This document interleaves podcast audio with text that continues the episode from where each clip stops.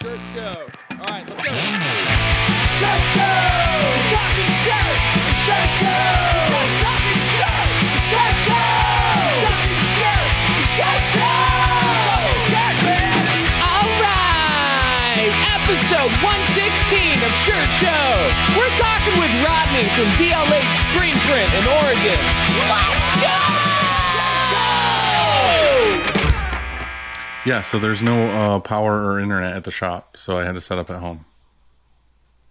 why that happened again. There's a storm or something Yeah, right now. It's a storm. yeah, yeah. I'm sort of over the excuses. So anyway, cheers. Hello. Cheers. Cheers. Yeah. All right. You know, I don't want to hear excuses. I just want to hear apologies. Okay, I'm sorry you're such a dickhead. But hey, you look good, and we're here. Yeah, thanks. Hey, I Uh, like your check, shirt. check. Are, are we? Are we recording? Hey, Can you hear me, bud? Hey, you look really sexy in that shirt. That New York Tea Club shirt. Look at that thing. It's nice and soft. Yeah, check it. Super soft, and it's straight See like nipples. when I when I uh, took it out of the bag. Which, by the way, this bag is a beauty. It is compostable. See that? Mm-hmm.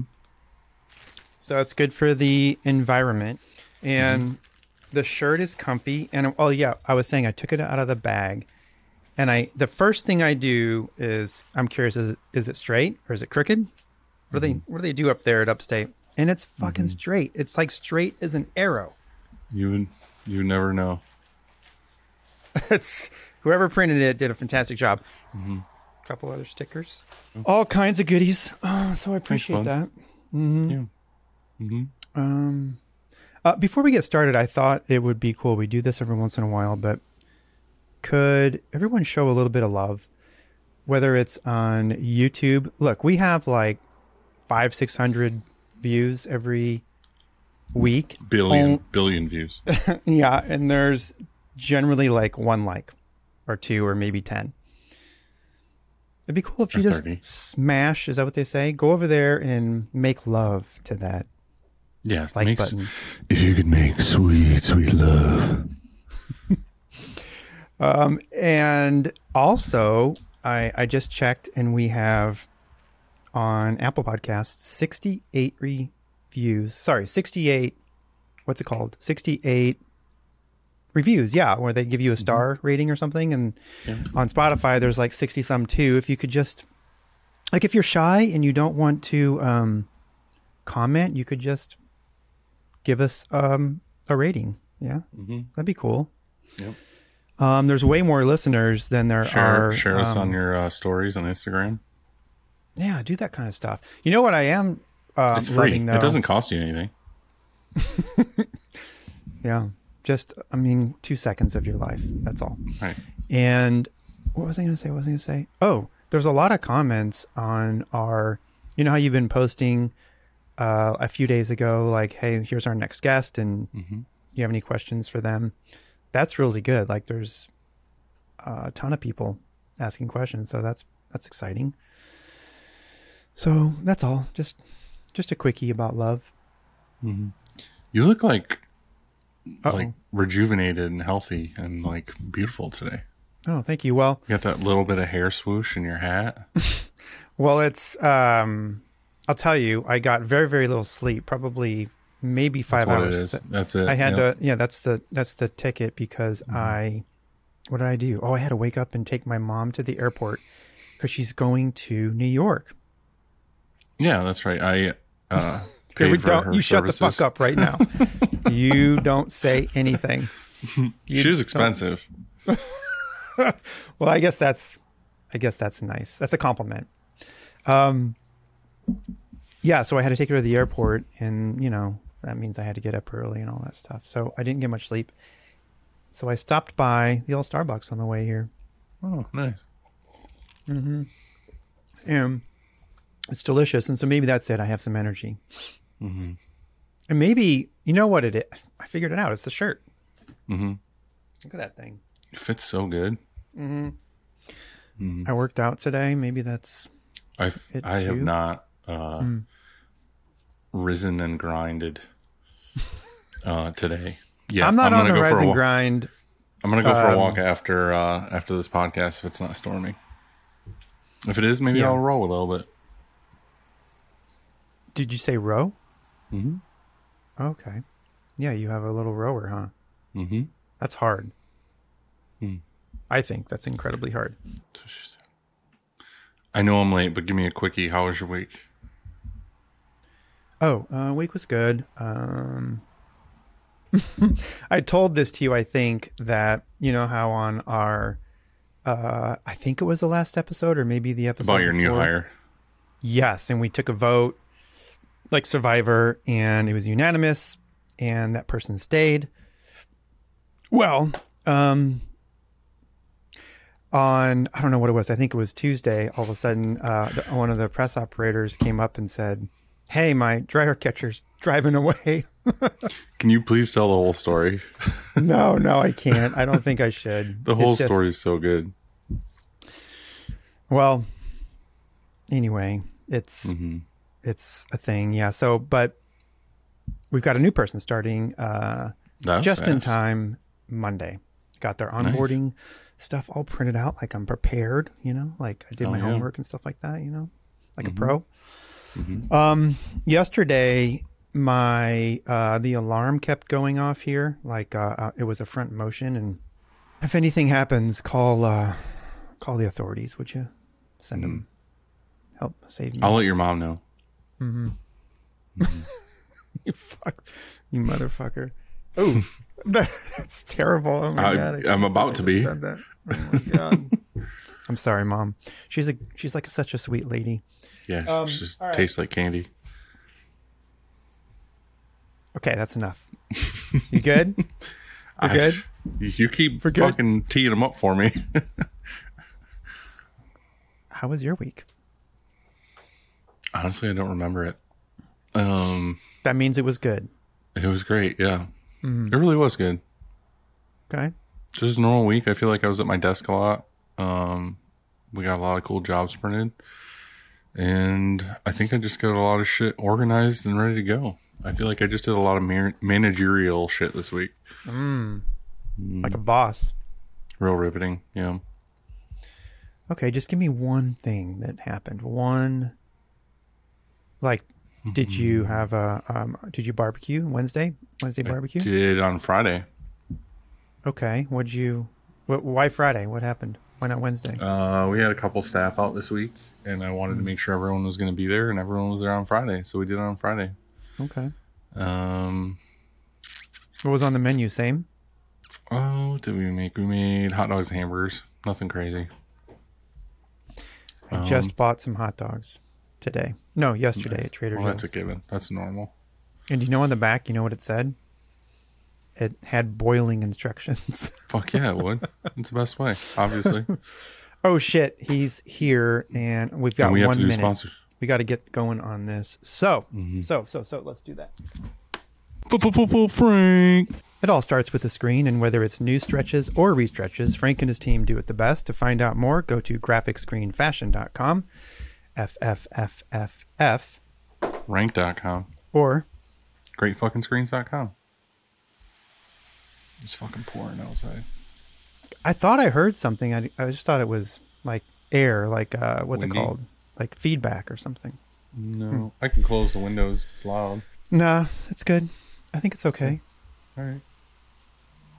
Cleaning screens is no fun, but Easiway makes it funner. Their line of eco friendly chemicals will help you and your team keep your shop clean. Check them out at easiway.com. Easiway. It's the easiest way. Action Engineering. I sounded like I was from New York, kind of. Yeah. Um, so they make all kinds of accessories printers need. They have got pallet rubber, squeegee rubber, right here. I just ordered a 10 pack, and I wanted to Mm. What show you. What Duro you got there? Right there, triple. And it's Yeah, the but what old- is it? Can you read it? No? Why not? 6290 62s? Yes. Look, they have all sorts of things besides that. you can go to actionengineering.com to have a look. And um, I don't know, say say hi. Go buy some shit from there. Exactly. It's all really good stuff. Monarch Color makes ink that does what it's supposed to do. Learn more at monarchcolor.com. Ink better, print better, be better. Live Moss. Monarch. Monarch. So, so, so, um, graphic source, yes. Look, could your shop use a little or a lot of help in the art department? Either way, go Anyone's. to. I'm sorry? Everyone's shop needs a little help in the art department here and there. I think so. I think so. Like there, you know, somebody comes along with a shirt, or I'm sorry, some art, and you're like, oh my gosh, I don't, I just don't want to do it. Maybe you just, maybe you can do it, but you don't want to. That's what we've done. We've been too bogged down with a lot of mm-hmm. sim process stuff. We'll send some of it out to Graphic Source. Oh. Mm. Just a comes little back, help, you know. So either way, I don't know if I said this or not. Either way, go to one nine hundred. Did that sound right? I think I said that wrong. No, One- you're doing good. One nine 900. hundred. Hotstuff.com. Get in touch with Nick or Lucas and get that art flowing. Mm-hmm.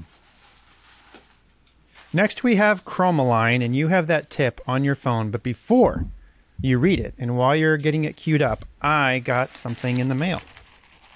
Me too. I don't think they gave you anything. Did They you get some swag? Yes, I did. Well, they told me it was just for me. Well, they lied right to your face. Look what it is. It's a beautiful beer glass. And guess what? Nobody claimed it. And you, all you had to do was go to their website and I can't remember, like say something. Say I was beautiful. And then you get one of these. Nobody did. So I have them now. And apparently you do too. If somebody wants one of these, comment on YouTube. Best comment on YouTube gets a glass. Hell yeah. That sounds fair, right? Also, there's something else in here that we can send. I'll even send. Oh, yeah. Look, I'll even send a couple of these guys. And paddling sticks for your dirty room. I got three um, paddling sticks for the dirty room. And then I've got uh, a loupe. I don't know. No, what is this? Yeah. Got a little. Yeah. Okay. A little loupe. So um, comment and guess what? Let's make friends down there. You know why? Because I'll I comment down there when I see somebody comment. I'll say something, Yeah. Let's start a conversation. and um, yeah, let's let's talk. Let's chat. Okay.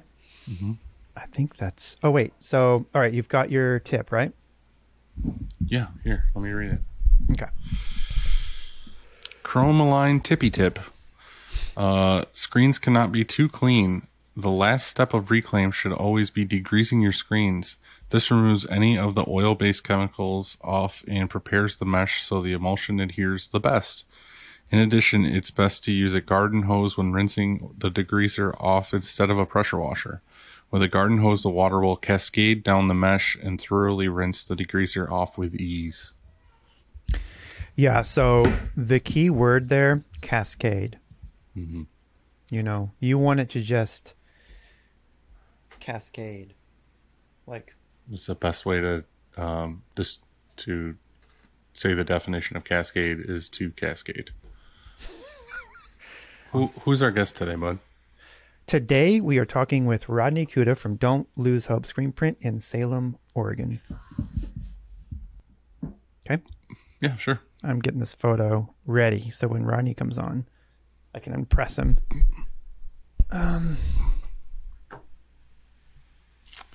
Look at that fucking thing. Hello? It's like a caterpillar. Sorry we're late. Oh, it's all good. It's um it's one of our faults. Who do you think? Who would it be? well, I don't know. Dylan doesn't look like he's in a shop, so maybe had to change recording locations. Yep, I had to uh, run home. It's storming and there's no power at the shop, and uh, we might lose power here. So Cool. we'll see how it goes. All right. Yeah, yeah. Neat. I was getting ready to tell a story about uh, my internet because we've had some internet issues, and I don't know, maybe eight years ago was probably the last time I have um, I have this original modem that Spectrum provides, and it's been eight years. So they don't even they haven't installed that modem. They, the guy when he was here told me that they haven't even given anybody that modem for eight years.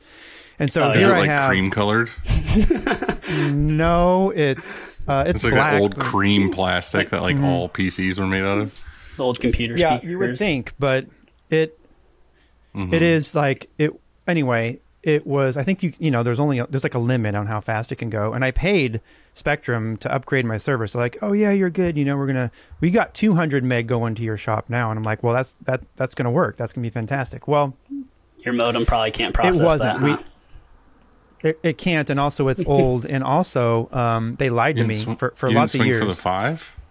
Well, timeout. And so I, I've noticed that when we've been recording, ever since we've been ri- with Riverside, it's just been, it's been like hard.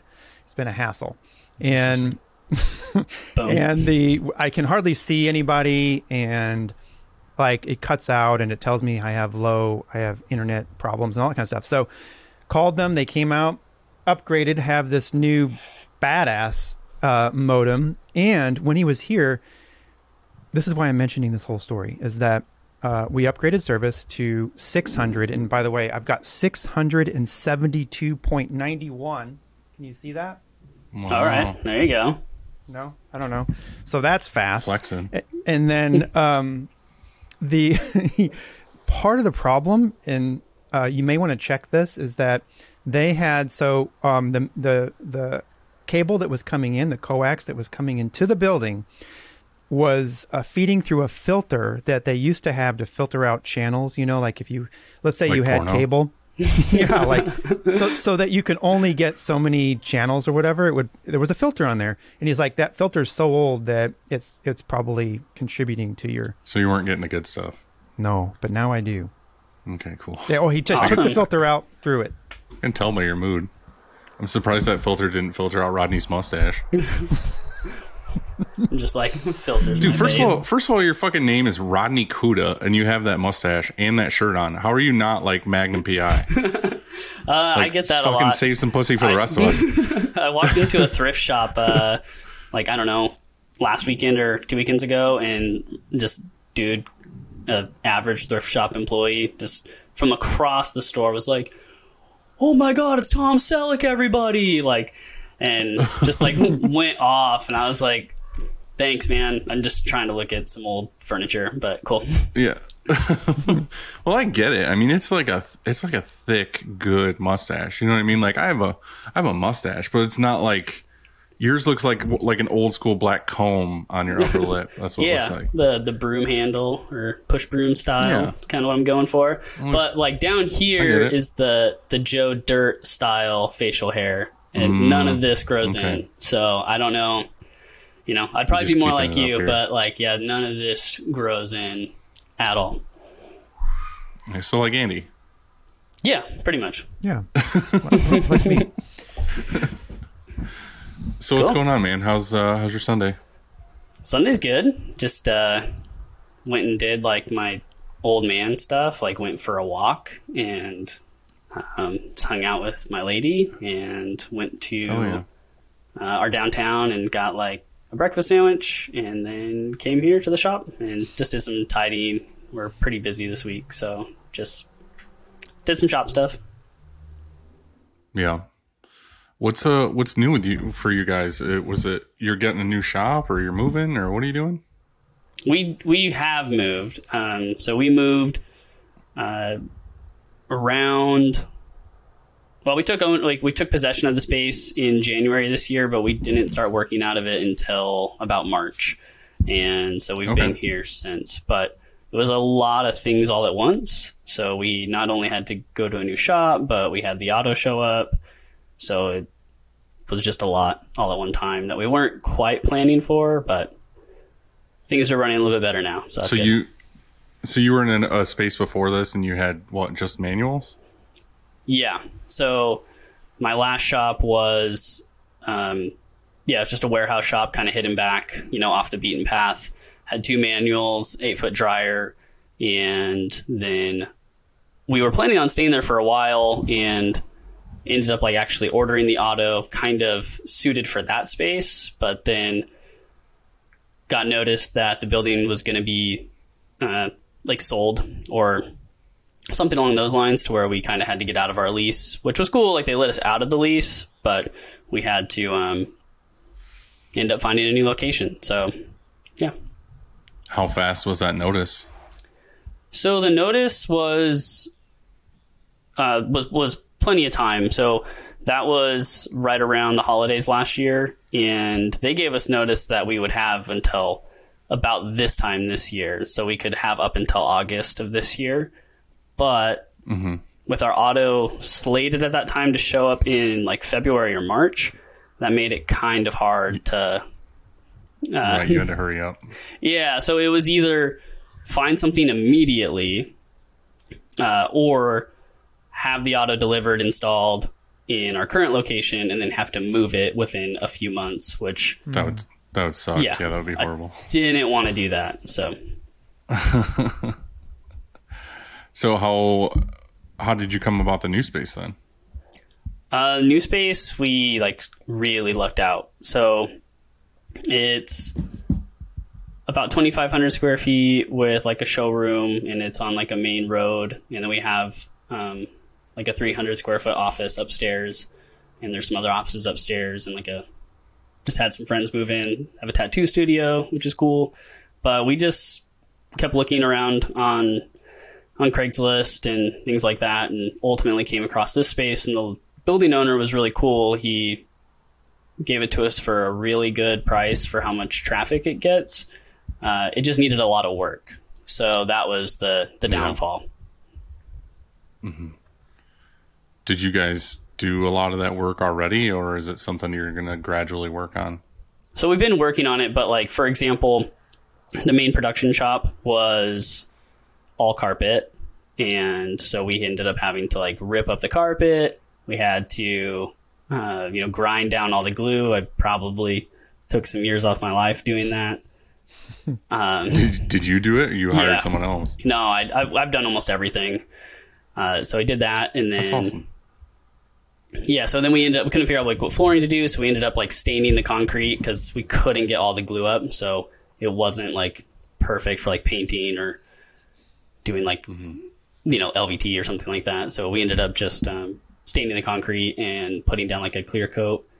So it's actually a really nice floor now. But so things like that for and those painting. um for those who are you know um looking for a shop or getting ready to get into a, a lease how did you work that so how did you structure that lease were you going to like when you signed that lease was it your responsibility to do that build out you know like pull the carpet and, and sand the floors and paint it or I- um, did he discount that rent at all because you were going to do that or did he pay for any of it or he or she the landlord Yeah, so um, he, uh, him and I negotiated for a little while. Um, the one thing that was kind of helpful is I had been looking, and this place had been listed for a while, and it was a old like appliance store that closed down during the pandemic. So it just hadn't found a new tenant yet, and uh, so in talking with them, I was able to kind of negotiate a lot of um, work that they would cover with rent credits. So, um, Because it had been empty for so, or he was in need. yeah, he, I don't know that he was in need to be honest. Like he, he he rents it for a pretty fair price in my opinion, and he just I think wanted somebody to get in to the building and just kind of start getting some cash flow from that. But like I said, the building Right. needed a lot of work, so I was able to get him to you know cover basically like materials. So like for the floor, for like we painted a bunch of the inside, we painted the exterior like two weekends ago. So he paid for all of that stuff, and then um, a few other things like we had to redo all the electrical. So the building is really cool because it has 400 amps, three phase, but that was all like up in this front utility closet, and the actual shop area just had like a couple 110 outlets. So what we ended up doing was splitting the panel up front in half, putting a 200 amp panel up front, for all of the accessory stuff, and then moving a new line back to the back for 200 amps to power all the equipment. So I was able to get him to, you know, cover a lot of that, like about half of that, and then also some other things like windows and doors that we put in. So yeah, trying to Pretty negotiate awesome that for a landlord to can. have somebody like that come in. Yeah, I know. And- And so you said rent credit. So you mean like he gave you free rent for a few months, or just discounted your rent for a while? How did how did that work? Yeah, so we had like a set certain amount like per thing. So how much you would pay for paint, how much you would pay for electrical service, how much you would pay for um, putting in like we had to put in a door to get our auto in. Um, so all of those he kind of just saw as like improving the building for you know potential future tenants or anything like that. We signed a five year lease, but um, yeah, he he he knew that we were going to make the building a much better place overall. So basically, I had a set number of things that we agreed upon up front, and once we completed each task, then the rent credit was applied. Nice. So, uh, uh, are you noticing a big difference in how you guys are operating between the last shop and this shop? I mean, other than having the auto, or is it Yeah, like, it's been a lot. business as usual? No, it's it's not business as usual. Um, I've been like a one man, one and a half man show for so long, and now I have five people uh, that have basically started since you know about six or seven months ago. So we've grown pretty substantially in that amount of time, and just having That's a lot of people out- all at once. yeah, it's scary and stressful all the time. But um, Where do they go? like- so they were production people and also office people. Who? What kind of roles do they have? Yeah, so um, prior to here, it was myself, and then one of my best friends was like my printer. Like after his day job, he'd come in after work, and I'd like set things up for him throughout the day, and then he would just print them. But now he's kind of graduated into my like what I'm calling like production coordinator or production manager role, and then so he's here full time now. So he quit his day job. He's here full time, and then I have a couple production people. So I hired a full time press op, a full time uh, production like assistant who helps out with on press, and then also does a lot of like our relabeling. So we do a lot of relabeling and things like that. So he helps out with those things, and then um, the other one is my my girlfriend. Actually, she has been helping out a lot, and so she almost full time is doing a lot of our um, like admin, sales, emailing, things like that. So when you were back at the other shop, you you had this this much work that kind of you're filling with now, where you just hired five people to do, and you were doing it with one man, or you just kind of like went hard when you got to the new place. just went really hard really um, we we uh, i was doing a lot of stuff by myself but we were just like you know it would take me a little bit longer to do things and i always like prided myself on like fast turnarounds but this was taking a lot longer um, at that time. And then we did come across a couple clients that are kind of like like preferred contract clients. Like we don't do like official contract work but uh, they were giving us like started to give us like pretty high volume. And i'd already purchased the auto because that was kind of a like a way of life or like a quality of life improvement that i needed because i'd been manually Yeah. printing for 15 years and it was just over pulling squeegees so the auto was already on order at that point but yeah along with the new move and some of those new clients like our volume is like skyrocketed That's awesome. yeah Is it is it stuff that you guys went out for, or is it you said you have a couple kind of contract preferred customers, or? Yeah, so like one for example is um this company I actually used to to work for. They do um it's like an outdoor clothing brand um for like geared towards like the fishing industry. And they were doing it's kind of there's kind of like a long story, but they were like at one point screen printing everything. And then at the beginning of the pandemic they had to let everybody go and it was just the owner and I think at the time like their manager. And they were ended up going to transfers. So they were transferring everything because they just couldn't actually they didn't have the ability to continue screen printing with two people. But they had enough business and they were doing enough sales but their model is like on demand. So they just they couldn't keep up with screen printing so they got rid of all that equipment and just bought some air fusions and they just transferred everything and then kind of coming like out of the pandemic they didn't want to keep doing transfers they knew that it's not what they wanted to do and now they're doing so much volume that transfers just didn't make sense anymore so they What approached kind me of transfers were they using? Do you know? about uh, Versatranz like printed transfers Okay. so just uh, screen printed transfers. So they're like really good quality and they do work really well, but it just kind of came to a point where they wanted to get back to screen prints and there's you know just more that we can Yeah. do with a print. It's just funny because more and more on demand places are going back again. Like I Yeah. feel like it was DTG or uh, like a screen print transfer, but it was difficult to to mess around with. And then people started going back to screen printing for it because of the quality. And then now DTF is coming back or coming Yeah. in, and people are going back to transfers again.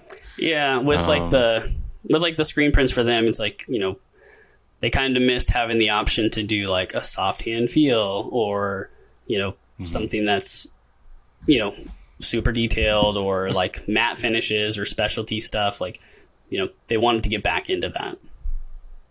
Mm-hmm. Makes sense. So um, you, you said that you you hired, uh, you know, these five people. Did the press op, for example, were they experienced, or did, did you train them? How does do you have a lot like of people in your your city to to choose from? I mean, how does that work for you? So that was, uh, like, I can honestly say that was just like luck of the draw. Uh, there is some shops in our town. There's a few that were kind of around for a long time and closed down during the pandemic. There's nothing that's like a I would consider like a, a crazy large operation here. That's more slightly north. We're like a an hour south of Portland, and Portland has you know some huge shops. But um, I was just really lucky. Like I had got the auto, got it up and running, and I'd printed some of the orders, and I was starting to train. Who became my my production manager? He was going to become you know my main printer. I started to train him on the auto. He didn't have any auto experience. I had auto experience from another shop that I worked at previously, so I was able to to pick it up pretty quick. But uh, we just needed a little bit more help, and I just put some feelers out there. And there was uh, a gentleman, his name's Juan, and he was working at another shop in town and he he had printed at a contract shop in, in a different town for like 10 15 years almost and he was working at that shop and he just needed more hours so he started helping out for i don't know it was like two weeks and i was like okay cool. This guy like knows his stuff super helpful. He's coming in he's working like morning shift over there and then coming in for a couple hours in the afternoon. And i was like okay this is like a good flow. And then he came to me and said, "Hey, um, they're letting me go at the other shop because they don't have enough work for me, and I need like full time work right now." And so that was super stressful. I I knew that I had at least like with what we had lined up. I was like, "Dude, I can I can bring you on for." You know, a month or two, so you're not because he was like just let go, no two week notice or anything like that. And I was like, dude, I can help you out for at least a little while, and we'll kind of see what happens. And then that was like, you know, four months ago. So we're we're, we're staying plenty busy, and he's he's happy. So, but he's he's a guru, and we super thankful for him. So Yeah, I feel like that's the hardest part is when you you get an opportunity with somebody to hire them and you're kind of hoping it works out and you have enough work to keep them. yeah, Um And and then you went ahead and hired five people. yeah, yeah. And so that kind of like lit, you know, it was kind of when we brought him on. He was like the first like hire outside of you know my my friend who's Jason by the way if I say his name uh, he was our first hire outside of Jason and I just saw like how good he was and how talented he was and I was like if I can't keep him here like he's gonna go somewhere else like he's gonna have to because he you know he has a family he needs to provide for. But I was like I really want him to be here. So it just that's where that kind of brought in my girlfriend helping me with trying to get more clients and more business and kind of grow relationships with our current clients, and so it it's been good. But yeah, it's it's been a little stressful. I mean, I think that's a, a big deal for, for a lot of shops, really, because I don't know. There's been um, when somebody comes along, and like like this, like Juan did, or when somebody comes here and applies and they have experience, or or maybe they just have a, a great attitude or something like that. Even if we don't need them right then, you almost want to take them on because it's. I mean, right now it's you know like it's super hard to find because somebody, it's hard right? to come And so- by. yeah, listening to your guys' you know podcasts like i i have heard there was like a period not too long ago where you guys were both kind of struggling to bring people in and it was like Well, the thing I was is, I just feel like, like even when visioning that and i was like oh my god if i don't take him now like i'm not going to find a printer so what do i do then The thing is, even when it's good, like even when you have a flow of people that could come work for you, it's still hard to find a good one. You know what I mean? You could Yeah. you could do fifty interviews, and you never know if that person's attitude or whatever is going to align with hmm. everyone else in the shop. So if you have an opportunity to get someone where you're like, yeah, I know this is this dude's going to work out really well. It's almost like you need to just take a risk and jump on it and yeah Find work for them to absolutely yeah that that that's literally what i just kept telling mean- myself and i was like I, I i'm going to have to to make this work I mean, even if you can't come up with a full 40 hours, so what? I mean, let's say you have Right. 30 hours and there's 10 hours where they don't have work to do. But, you know, I, I don't know what you're you're paying them, but it's so worth it just to go ahead and pay that, you know, just pay Right. the so that they have their 40 hours. Just pay it because it may well, you may not ever find the right person. I mean, so so I don't know. yeah just the auto experience um, was Oh, was yeah. key because there's there's not like i said there's not a lot of shops in town that have an auto um, there was that one and maybe one other one and then that one just closed so i knew that the chances of finding somebody with that experience was low and i know that there's like kind of a it's kind of like a two-sided thing there because sometimes you would like to just be able to train people your way um, but I, I I learned so much from him, even having my own auto experience. I learned so much from him in the first like two weeks that I was like, this guy's invaluable. That's awesome. So speaking of that, how how did you get started in this whole thing? You said you've been doing it for what, fifteen years now? Yeah, 15 years. Um, so it's kind of a semi long story, but I'll try to make it as flow. Give us the good parts. yeah, flow as easy as I can. It's not that it's long, but there's a lot of like offshoots in my life. Uh, I started screen printing in high school, and so there was like a graphic design class in my high school, and your like final project was make a T-shirt, and they had like a small little Vastex press with using like capillary film, and so that's what um, kind of like sparked my interest. I was like, oh wow, this is super cool. I was like instantly hooked, and I decided I was going to try to find a job printing. So I uh, rode my bike around town and I found a print shop. And it was just weird because I'd never like paid attention to what screen printing was. Like I had never known that that was a thing. And then, you know, I started seeing like screen printing, like these different places in town. And so I found a place and I just walked in and said, Hey, like I've printed like a couple shirts. Do you like need help? and it was it was just kind of happenstance. He was like, like when can you start? And I said, um, like whenever. And he's like, you can like right now. And I was like, sure. so I, uh, I I started right away, and it was actually the guy. It was just a one man operation, a manual shop, and he was actually moving to a bigger location. So uh, that first day, I just helped him move his shop. And then he kind of was the one that taught me a little bit more about kind of like the production side of screen printing. Uh, I learned like what emulsion was and things like that.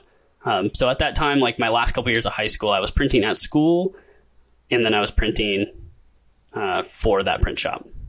So how did that how did that go with him though? Uh, Oh. was he a good teacher? Was it like a good like you got lucky that it was a good shop to work No, for? it, it, it wasn't a good shop to work for. Uh, in the end, like um, he he wasn't there much. Uh, he kind of had like his own extracurricular things that he was trying to do, and so uh, that was like I was like 15, 16 at the time, and you know, there would be like people showing up that were like pissed off that like their order wasn't done, and I, they were like, "Where's my order?" And I'm like, like I ordered this like four weeks ago, and I, me being just like this random printer in this dude shop, I'm like, I have no idea who you are. I don't know what order you're talking about. You know, so it was uh, like I, I learned a lot, but I also learned a lot of things like probably not what to do and how to operate a little bit better. So uh, it wasn't So you too got long. punched in the face real early. No, I, there was a couple interactions where I was like legit scared that people were like you know not having their shirts for like events and things like that. So right. like right. no disrespect to that dude, he's still around and seems to do well. But uh, I uh, wasn't too long after that I got fired from there. Um, I was there for maybe like a year and I got fired because I like went to a concert. Why'd you get fired? Um, there was just no like systems in place. Like it was kind of like I would show up after school or like in the evening or whatever, and I would uh, just kind of print what was there. Like it'd be like a stack of shirts and then something on press with like a test print, and then I would just print that. But so I did that. I went to went to work one day, printed an order, and there was like a show up in Portland. So dipped out after I got that job done, and then he called me like right when I got to the show and was like, "Hey, like where are you at?" And I was like, "Oh, dude, I printed what you had set up for me." And he's like, "Oh no, like I had another job that you needed to do. It has to be done today." And I was like, "Dude, there's no way. Like I'm I'm gone. I'm an hour away and in Portland." And he was like, "You got to come back." And I was like, "No." And then he fired me. So Yeah, fuck that guy.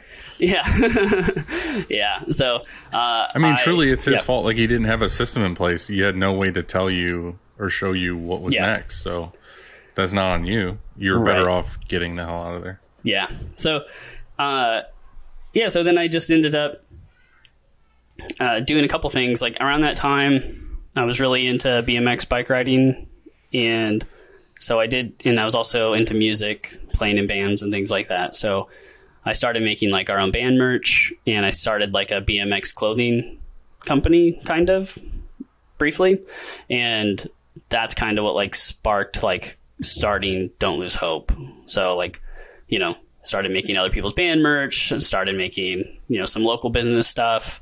And that's kind of when DLH started. So I How did, started you did DLH this out of your was- garage? Yeah. So yeah, I started basically after I left that print shop, I bought just like the one station thing from Ryonet. And then I, uh, you know, did like my first like two or three jobs with like a, a heat gun and knew that it was like I already knew about you know a conveyor and things like that because I'd worked in the shop, but I just didn't have the means to like buy those. So, you know, I just traded up. So, did a few jobs like that, bought a flash dryer, did a few jobs like that, bought a one station four color, did a few more jobs, and then I bought you know um, you know four station six color press, and then I bought a conveyor and just kept doing that. So. So you did it right. Yeah, yeah. I I think one thing that kind of held me back a little bit is during those early years, that was all like part time. So that was I, I had a day job, and but I I did it in a way that like I I was always paying for everything outright. I was never financing anything. So that was kind of why. Right. I did it that way. So I would just I would work until I could achieve like the next piece of equipment realistically, and then What was your day job? so for like 10 years, I worked uh, as a Geek Squad install manager for Best Buy. so I did, uh, Nice. yeah, I did car audio and um, alarm systems, things like that. I don't know if you guys can hear this or not, but I'm sure it's picking up somewhat. My son is up in his room playing. He has like a fucking command center in there. he's playing some game with his friends right now, and he's fucking screaming at the top of his lungs. He's like, "Fuck yeah!" yeah." You playing Fortnite? I don't know what he's playing right now, but it is intense. Whatever it is. I just watched hilarious. this documentary last night.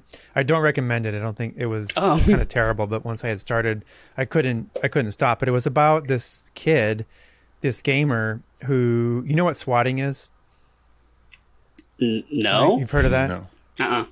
Um, I didn't either, but it, apparently it's if you're pissed off at some other gamer you're playing, you actually call the police. So you, you call in like a threat Oh, to yeah. wherever they are, and like SWAT teams show up to that person's Yeah, house. Like, and I saw that on a. TV show. Yeah, yeah. Well, it's like an hour. I don't know how long it is. It's on Netflix, and I watched it. And this kid would call in um, bomb threats, even and everything like Yeah. that. And um, he finally called in this one, and they showed up that, to the wrong address, and they actually killed somebody. This was in Wichita, Kansas. Um, somebody from the police department shot and killed some innocent, totally innocent person. Yeah, And so he's doing. He's in. I, I want to Well, say he that's got like kind of the SWAT dude's fault. Like you just fucking bust in and shoot somebody. Um, they didn't. So they didn't even go in the house, and that you're right. It, it was like that person's fault, but they didn't go in the house. Like the person came out of the house on their front porch or something, and right. and um, wasn't listening, and so they shot him. But so it was like, I know, right? That's terrible. That's like so it's a horrible wild. story, and he almost the kid Yeah, didn't he's have. not doing that. I'm just gonna gonna set, the, say. set it straight real quick. Like he's probably Um, just like he's probably just like p- playing Gears or something and going crazy on people. Yeah, I saw Well, that like have a on like a, a TV show that I, I didn't know that was a real thing, but apparently it is. Yeah, it is. I it's it was a sad, like it was a depressing documentary. Don't watch it. Um, I have a question for you though, so because Yeah. we had somebody ask us this um, this week, this past week. So we used to do sponsorships. So like if somebody came in and, and, and they asked, they said they had an event, let's say they had a, a charity walk or something like that. Um, we would we would sponsor their like the back printing on their shirt. So we had this deal, this program set up. This is pre-COVID. We had a program set up where, uh, with you know, when there's a bunch of sponsors on the back, if you included our shop, like our logo as uh, uh, one of those sponsors, then you could get a either a free back or a discounted back, things like this. Um, and we had the script set up so that we would, you know, when they asked, we would forward it to them and and script number one was a yes and script two was a no so like if their event was like we never sponsored like say a softball team. And, Sure. and here's why. Because who knows how they're gonna act or behave or whatever Right. um, when they're out and they have our logo on their shirt and they re- they're like they're representing us. And and so and also we only have limited funds to sponsor and so we wanted to choose you know like good causes and things like that. And so it made sense. But i saw this um uh, i was driving over like a few days ago and i saw this domino's delivery driver on the top of the car you know they had the domino's sign and then the Yeah. bumper sticker uh, what said my other ride is your mom and that just reminded me of like why i should i was like that guy that person that dude was representing you know domino's driving around with Yeah. this domino sign and That's this- the and this- perf- That's perfect for the clientele that orders Domino's, though.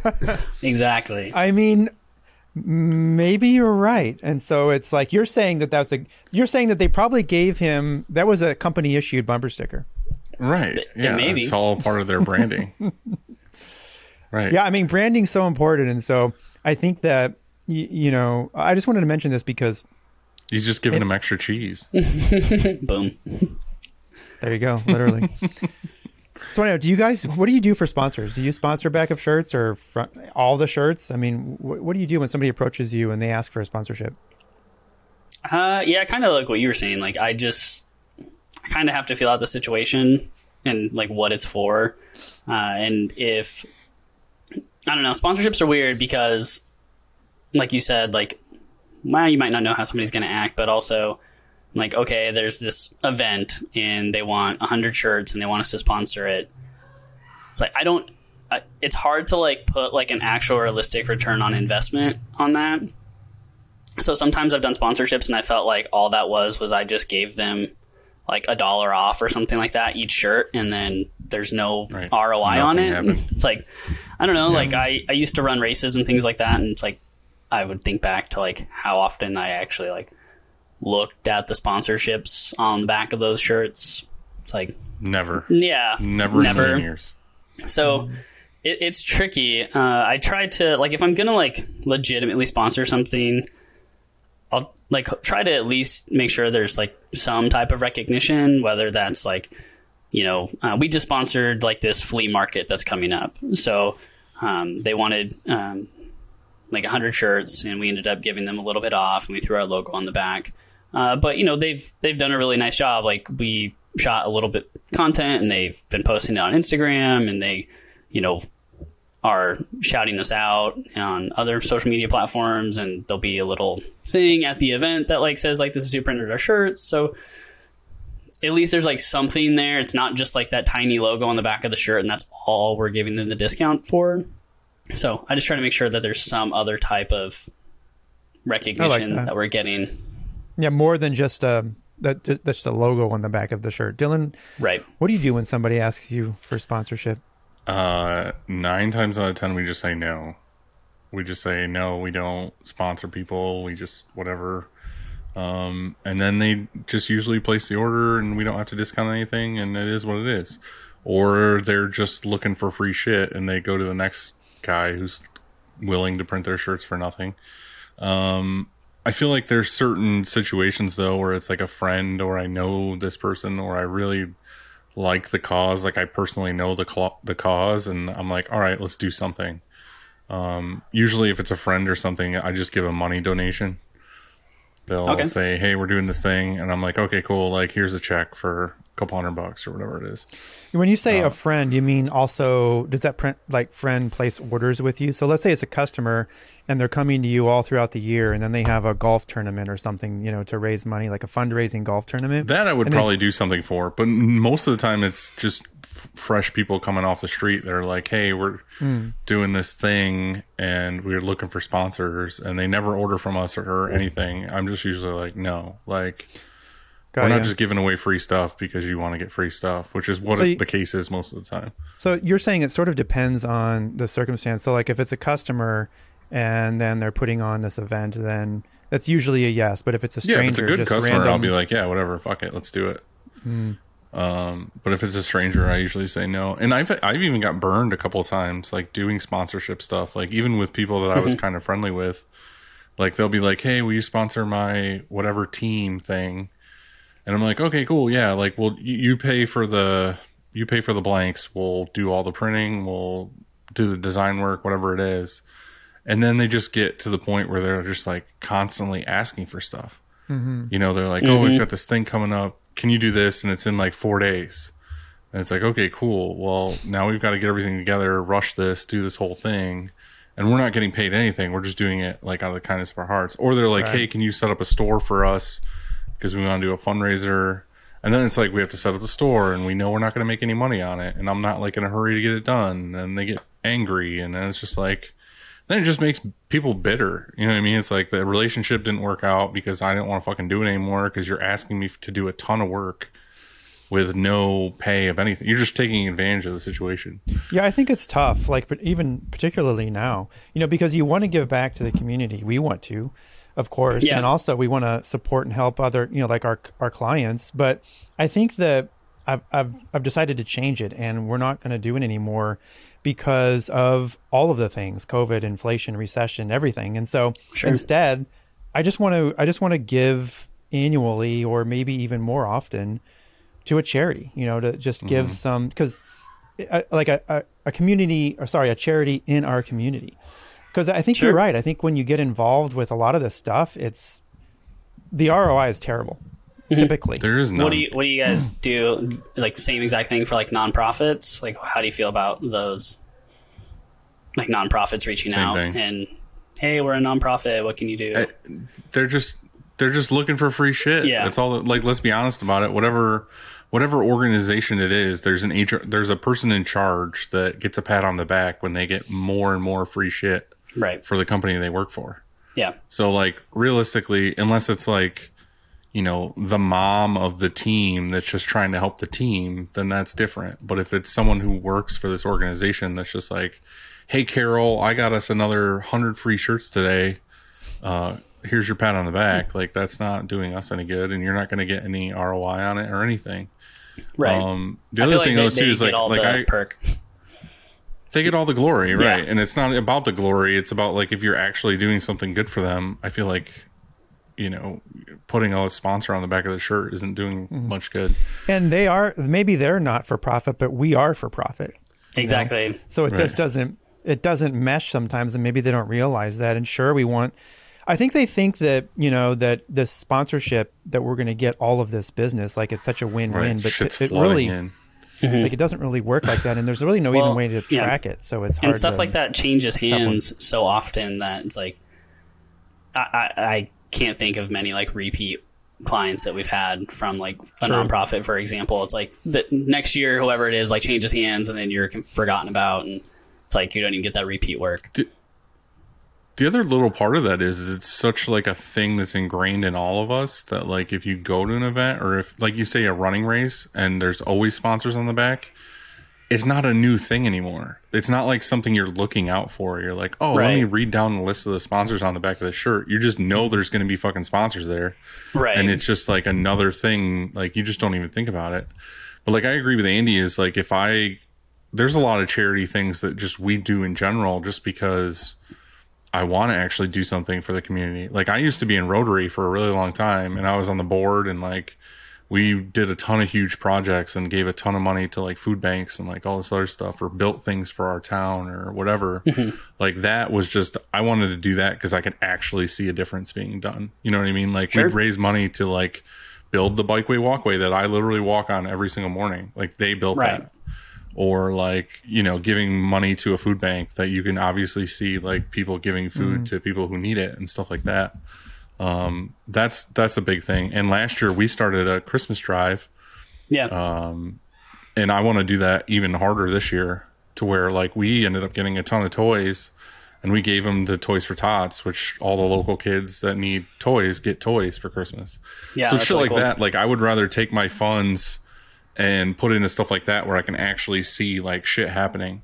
right And like 100%. the, the other part of that too is like being in Rotary, like I've seen things where it's just like like I don't want to bash anybody, but like um I don't really care. Um like the American Cancer Society. Like we we would do this thing every year where it was like this big like wine festival thing and all the all the money from it would go to the food bank.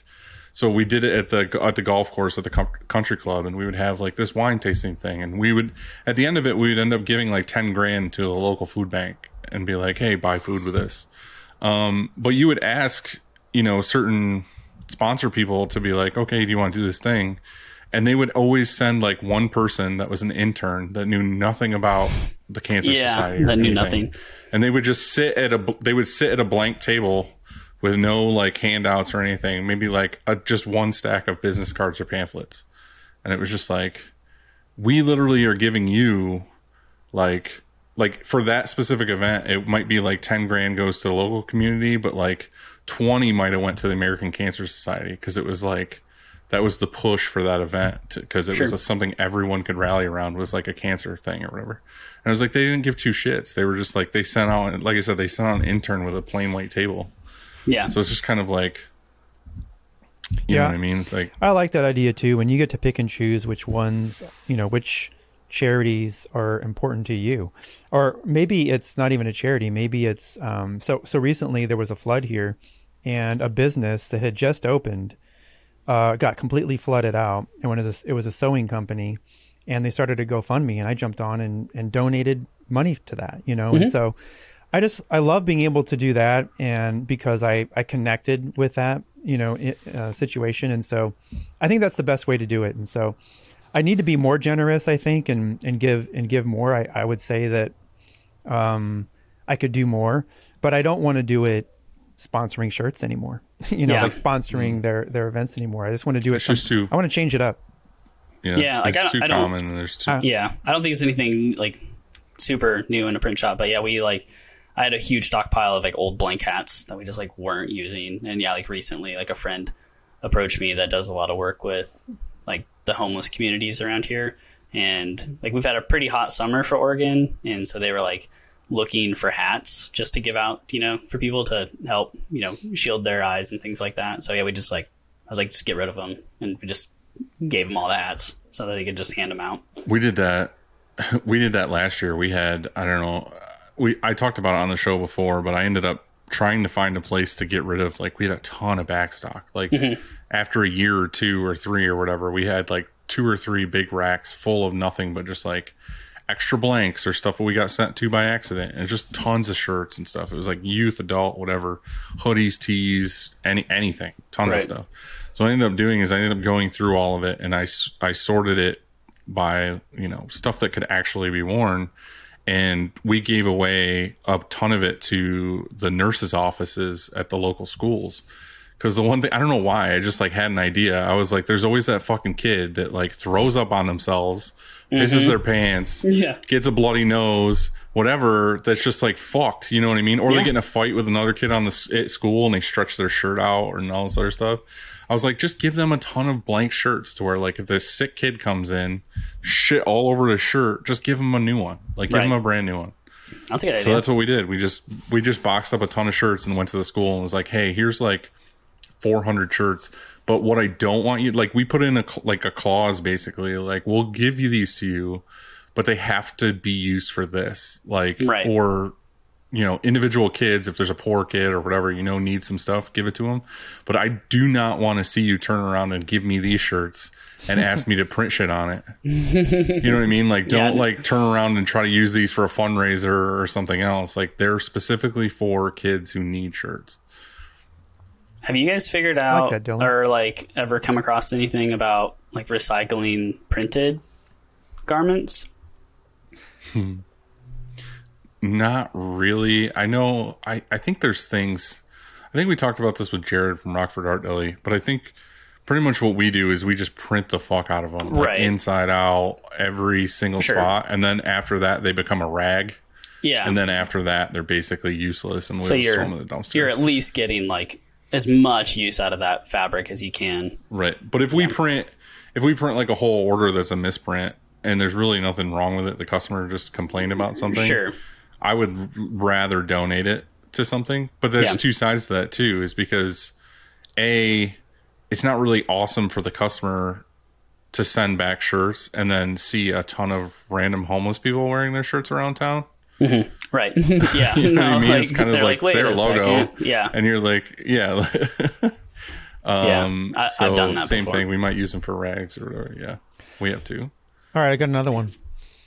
So, um, we just I just moved somebody into a new role. It's um, a customer. We call it customer success. But do you like that name, customer success, or do you like No. customer care?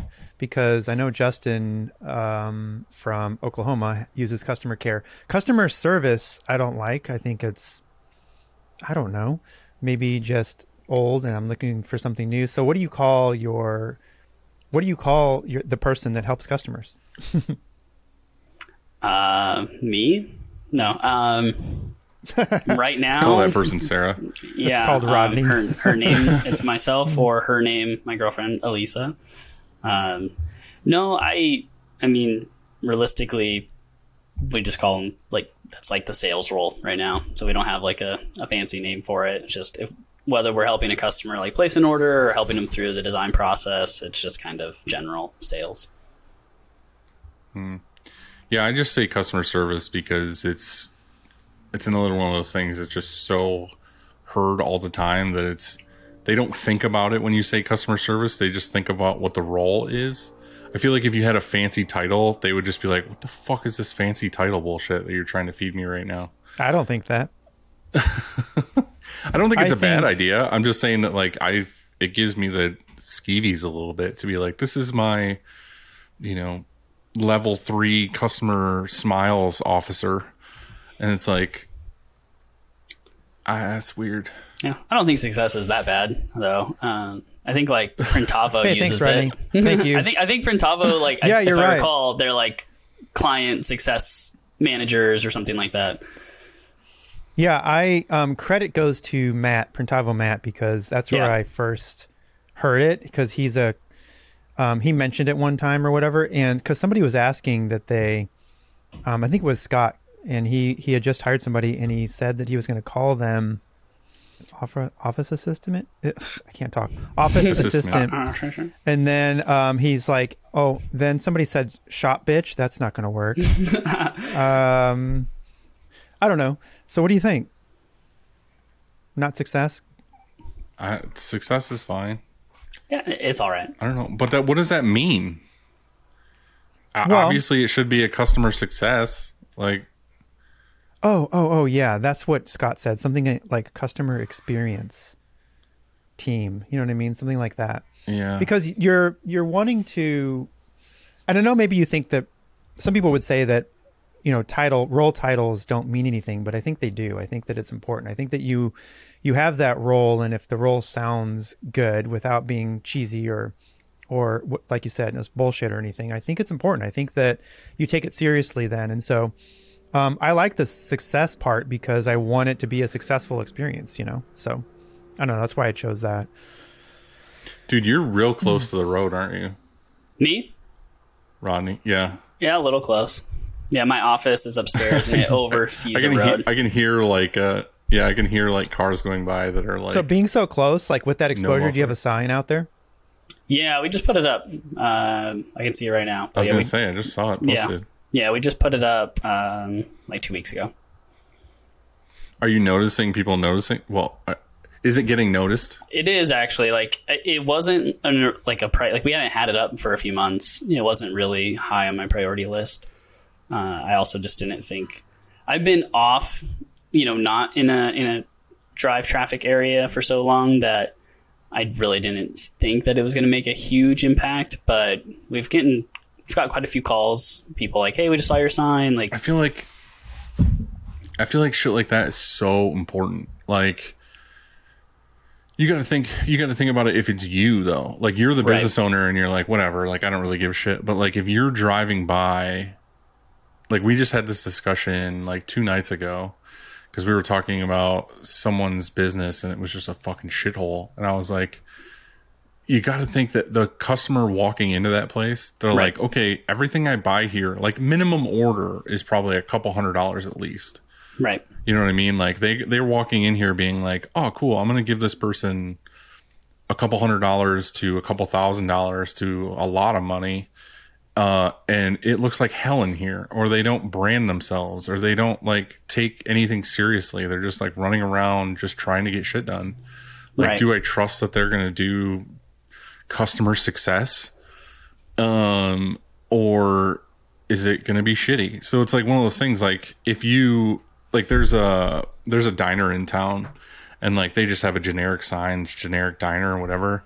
I always think about those cool diners that I see off the off the interstate or something when you're like driving into another town or another city you've never been to, and they have this big like beautiful sign or it's like hand carved or it's fucking got neon on it or something. You always are like, ooh, what's that place? yeah, You know what I mean? Like you took the time and effort and put it into the branding and the sign and people are like, "Oh yeah." Or like if you start a business and the last thing they think about is like branding or logos and they just do it themselves on MS Paint. It's like, dude, sweet. that should be like a huge focus for you. Like you should really put time and effort and money into your branding. Yeah, you Yeah, can be like it- Ron at at Talk Shirty and have it on your roof or something like that, so you can see it Yeah. from the moon.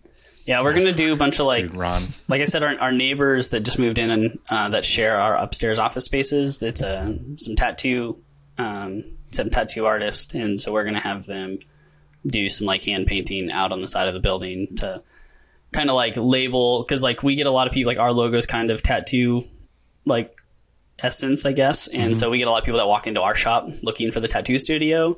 So like we need to like uh, kind of you know label that a little bit better. Like this is like the screen printing shop and then like this is the tattoo shop. So we're going to do something like that to kind of like make it just have a little bit more of an aesthetic uh, but yeah we've been getting so many more people like walking into the building that my next kind of big project is trying to figure out how to like build out a showroom because i've never really had to do that.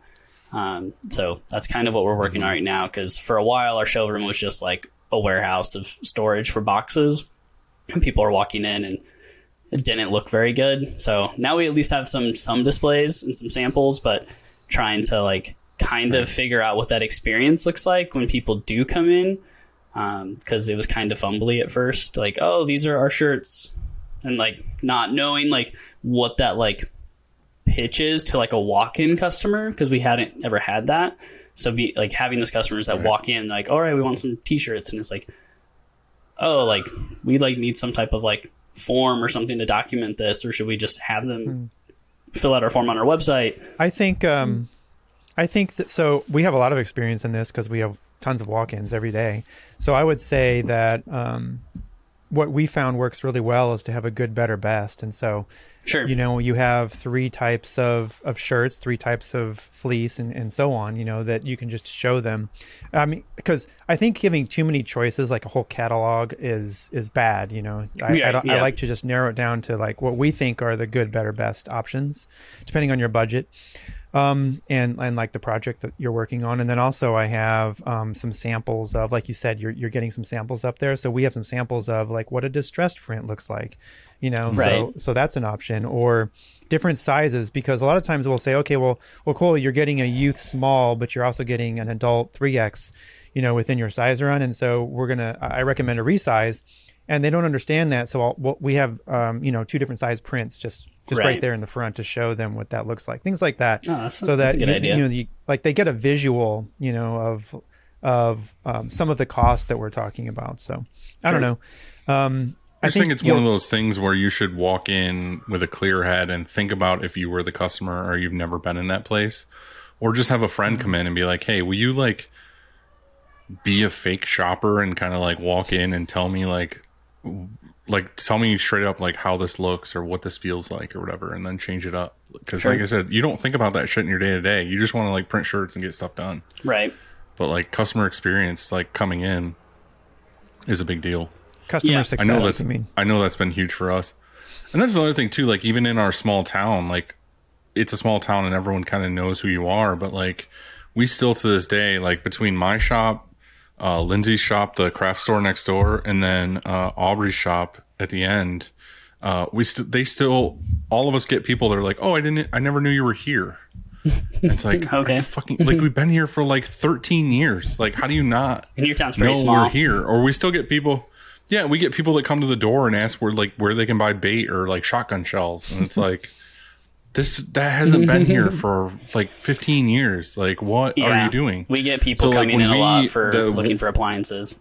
yeah and like the other end of our building we're redoing right now and one of the things i wanted to do is like our road is you have to turn on our road basically um in that area and on the end of the building there i was like what i'm going to do is i'm just going to put up two four by eight aluminum signs on the wall and light them up and everything for Sure. The craft store and for aubrey's store i don't care about my own promoting it locally to people driving by because they don't really want walk-ins um, Yeah. but I was like, I'm gonna make this look really nice for them, so that like there's no excuses now. Like if you drive down our road, you know these stores exist.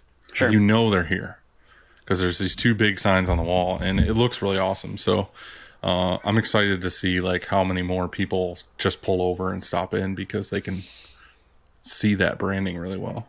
Yeah, that's really cool. so can we there are so many questions you got a ton of questions rodney Um, cool. i don't even know if, if we'll have time to get through all of them Most but of them are about your mustache. Hey, but we already answered that I take So- pride in it. can we go to questions right now Yeah, go ahead. Sure. So Jake, he asks, what was the one thing you did with your build out of the new shop that was icing on the cake?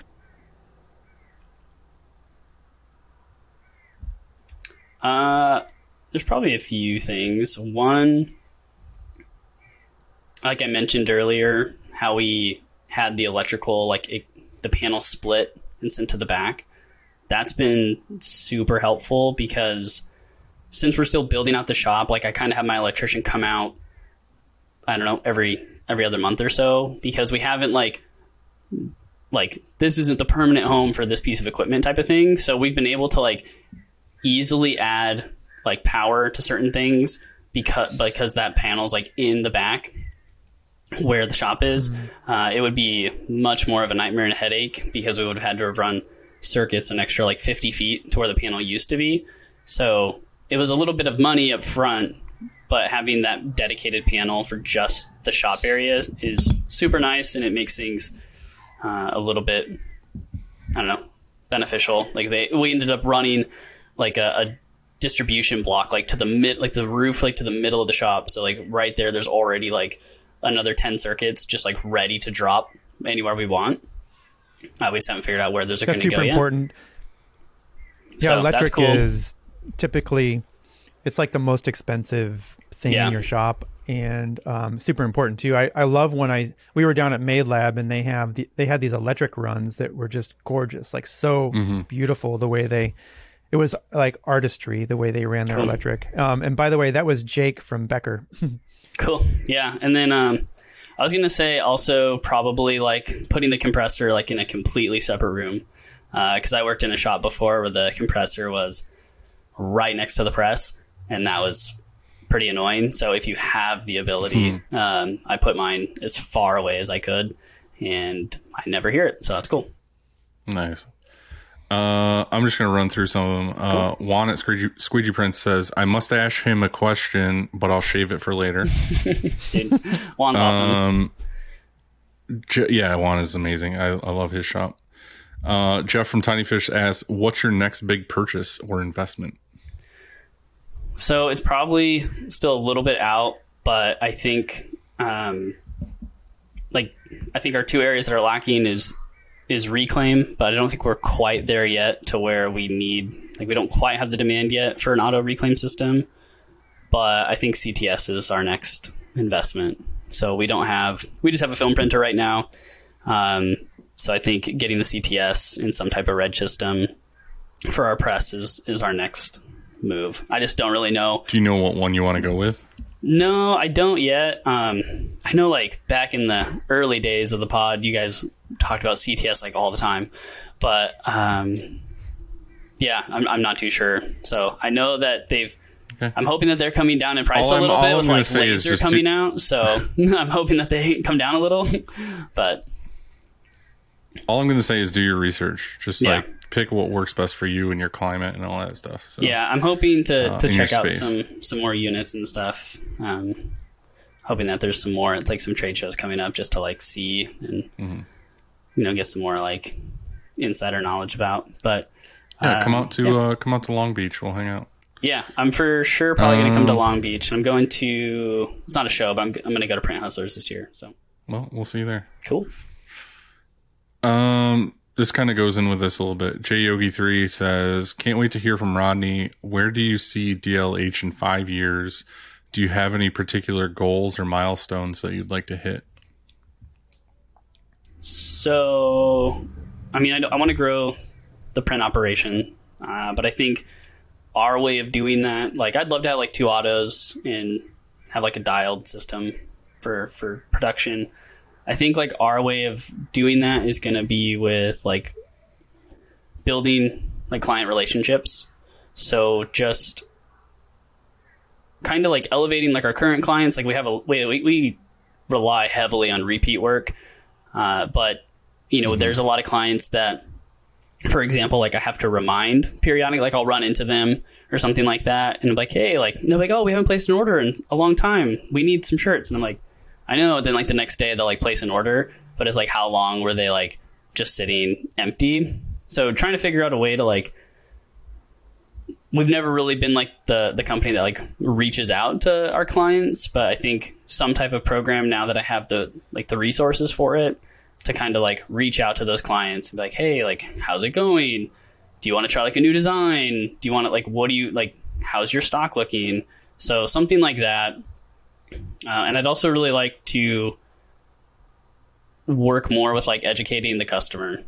Um, I think right now we're seeing a lot of I'm like some of my biggest hurdles are people like coming in and you know they want like small orders or things like that or just not understanding how shirts are made at least with screen printing so i you know it, it's hard because now i have like I, before i had no problem somebody wanting like a 12 piece order and wanting it to be like full color i had no problem like turning it away like nah like i'm not the shop for you but now that i have five people to look out for and i have all this overhead like i'm trying to figure out mm-hmm. ways to like you know what is the best tool to like help out as many customers as I can without like sacrificing quality.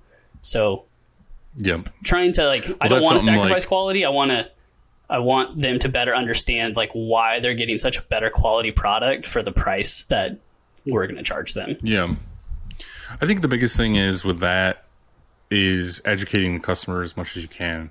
Right. So I fully agree with you on the quality thing. Like I hate that just because someone's either a small company and can't afford a lot of shirts or you know whatever i want I, I still want the small guy who wants 20 shirts to get the same quality printing as the guy who orders 10,000 shirts Right. like I don't feel like it's fair that just because they don't have a lot of money, they have to have a shit shirt.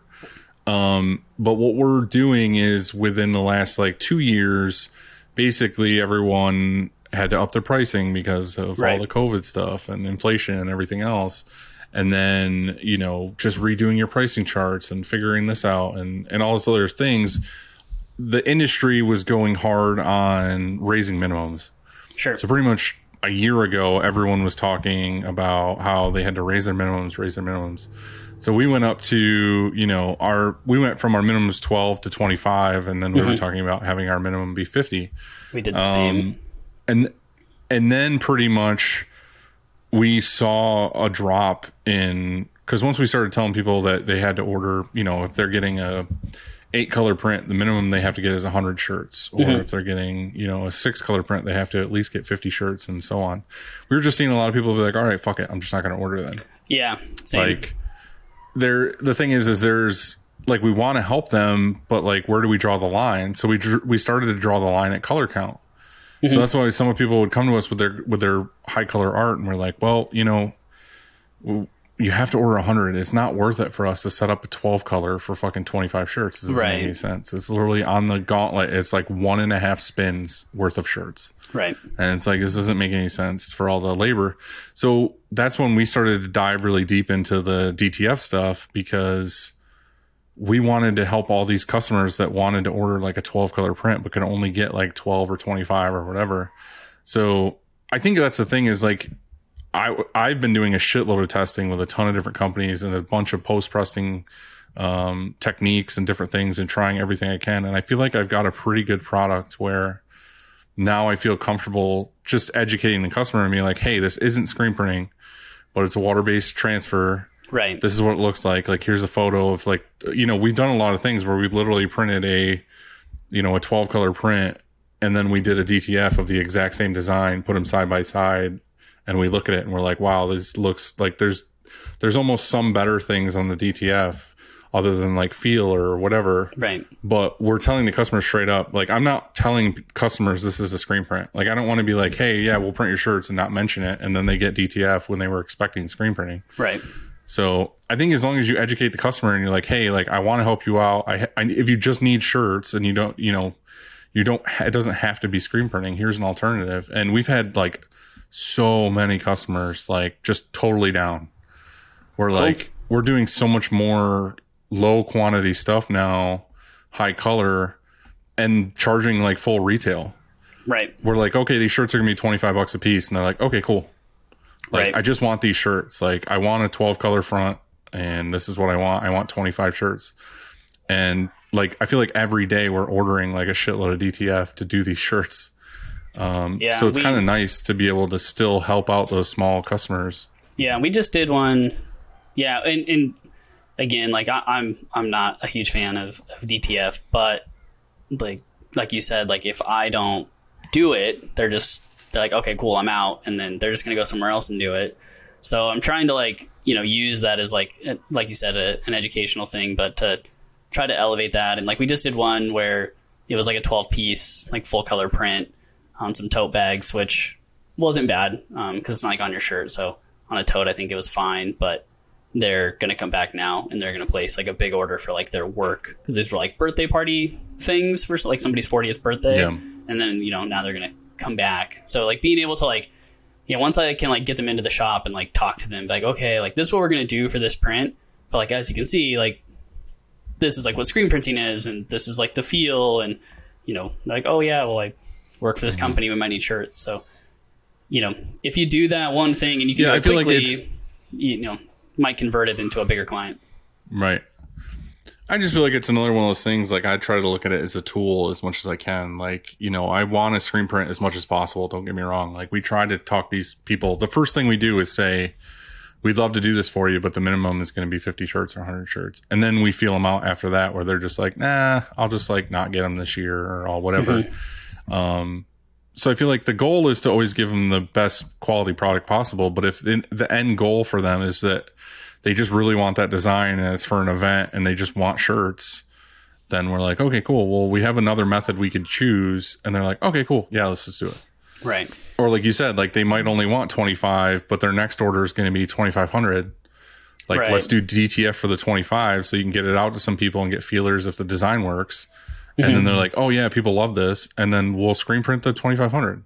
Yeah. How do you guys quote? Do you ever quote blindly? In other words, um, do you have customers that say, "Hey, I need a quote on 400 shirts. It's going to be a four color front, or or a six color front, or whatever," without seeing the art? Do you ever just quote that, and then let's say you win the quote, and then the art comes in, and it's sure it might be six color, but it's like incredibly detailed, and it and it's going to be you know super tough to screen print. Do you ever does it ever happen, or do you always ask mm-hmm. for the art?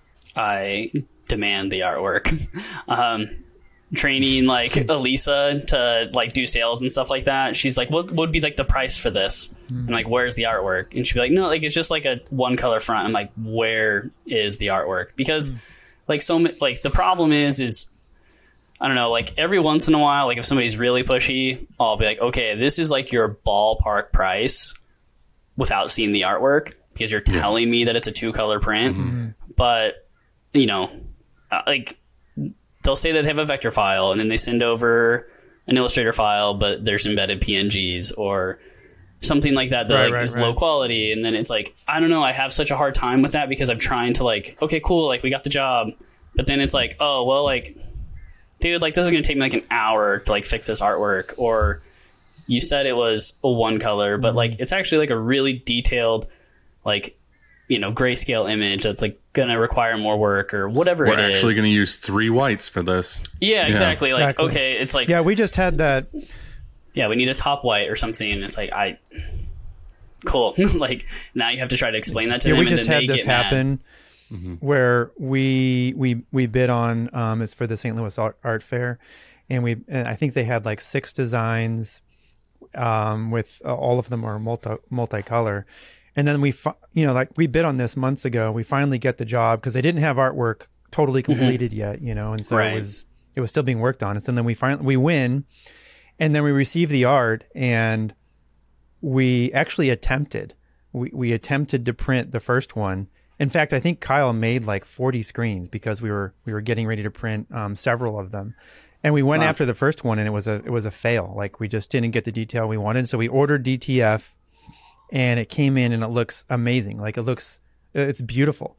And so we ordered the rest in dtf and um luckily it's it's probably going to work out to we're, we're- I mean we're still profiting on the job maybe not quite as much but it's it's actually really close yeah it's going to take longer it's a little tedious in that you know you're you're pressing one at a time because we do not have that Eric Yeah, and press them twice.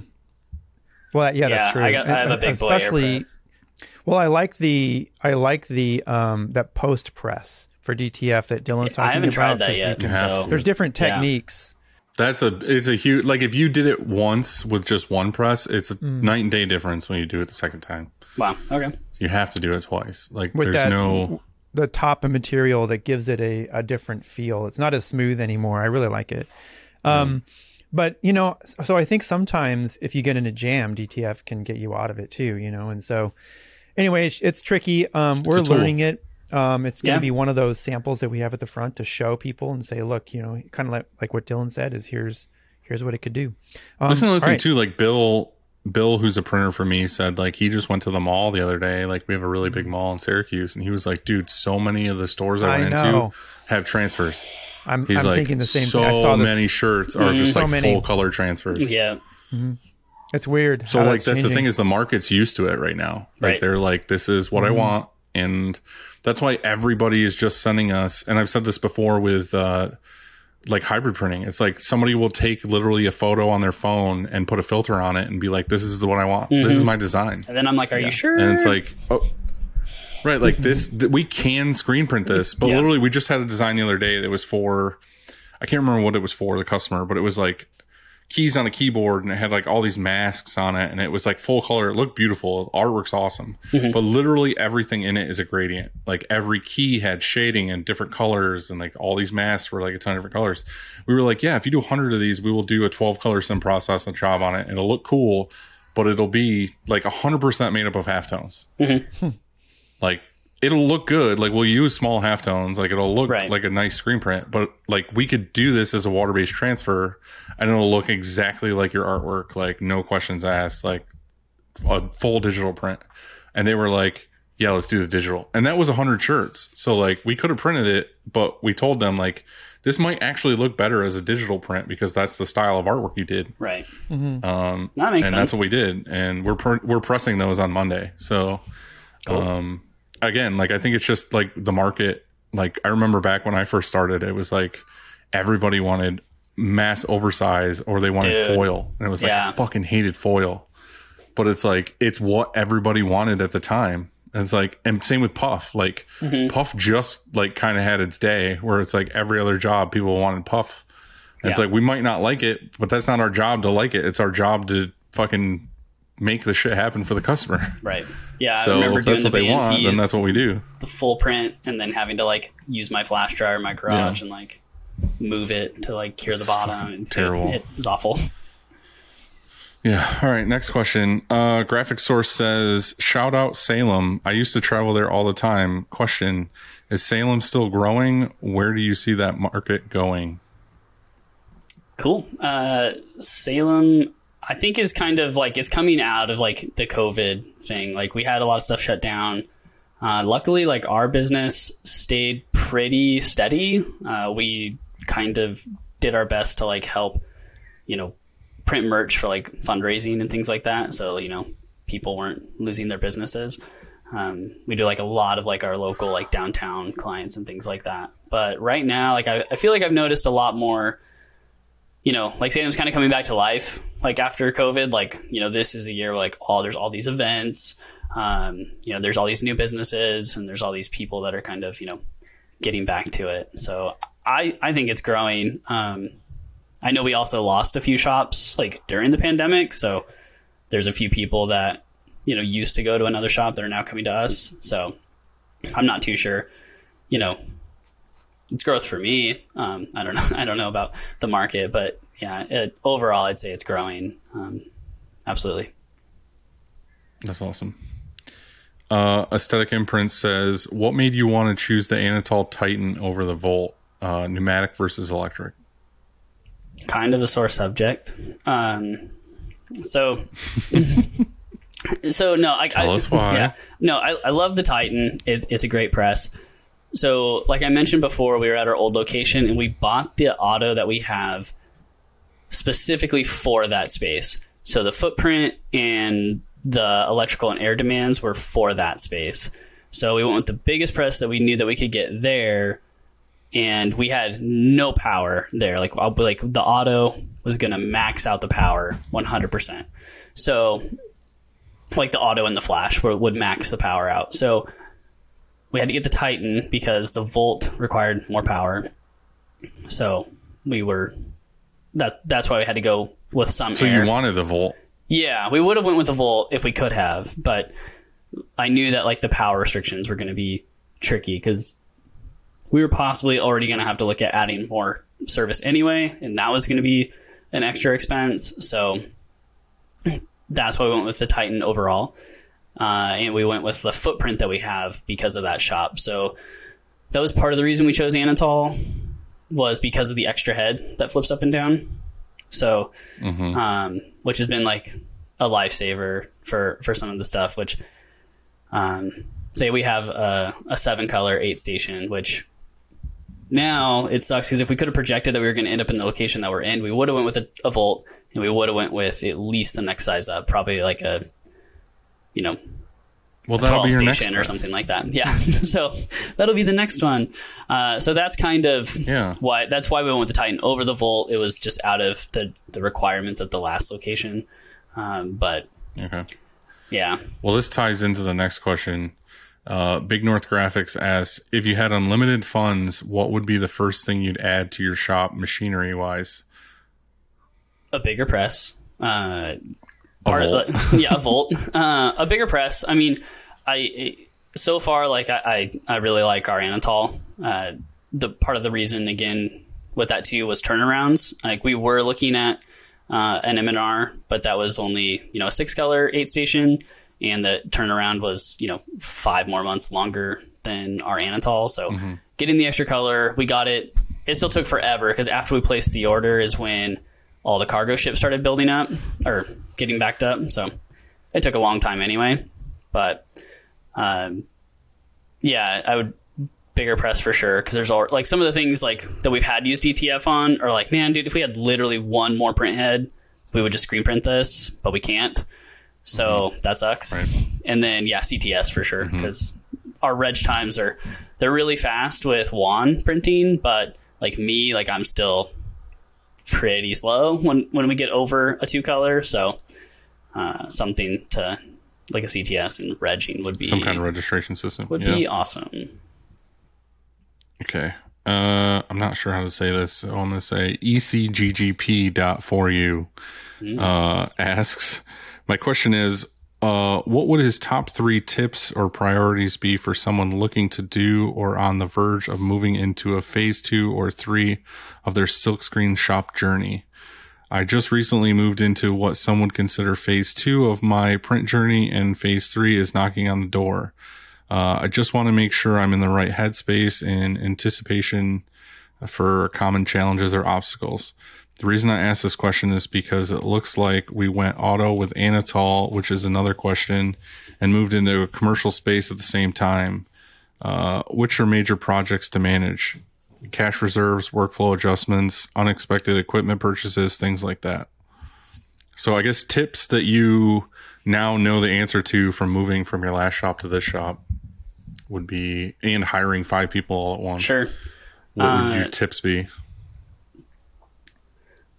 Reach out, like talk to other shops, probably for sure. Um, I talked to a, a couple of them um, just to like make sure like I wasn't missing anything. Which like still like once you know the auto light came and I like didn't even have a compressor yet, which like I knew we needed, I just didn't have one yet, and I was like crap. So I had to like you know just go buy one from Lowe's. Uh, so there's things that you're always going to forget, but if I could give some like tips of some things to really spend some time on. Um, one for us was going like vertical as possible. We never really had that ability before, but as far as like storage and shelves and things like that, because when we first moved in, it was a nightmare, and there was boxes and you know storage and things like that all over the floor.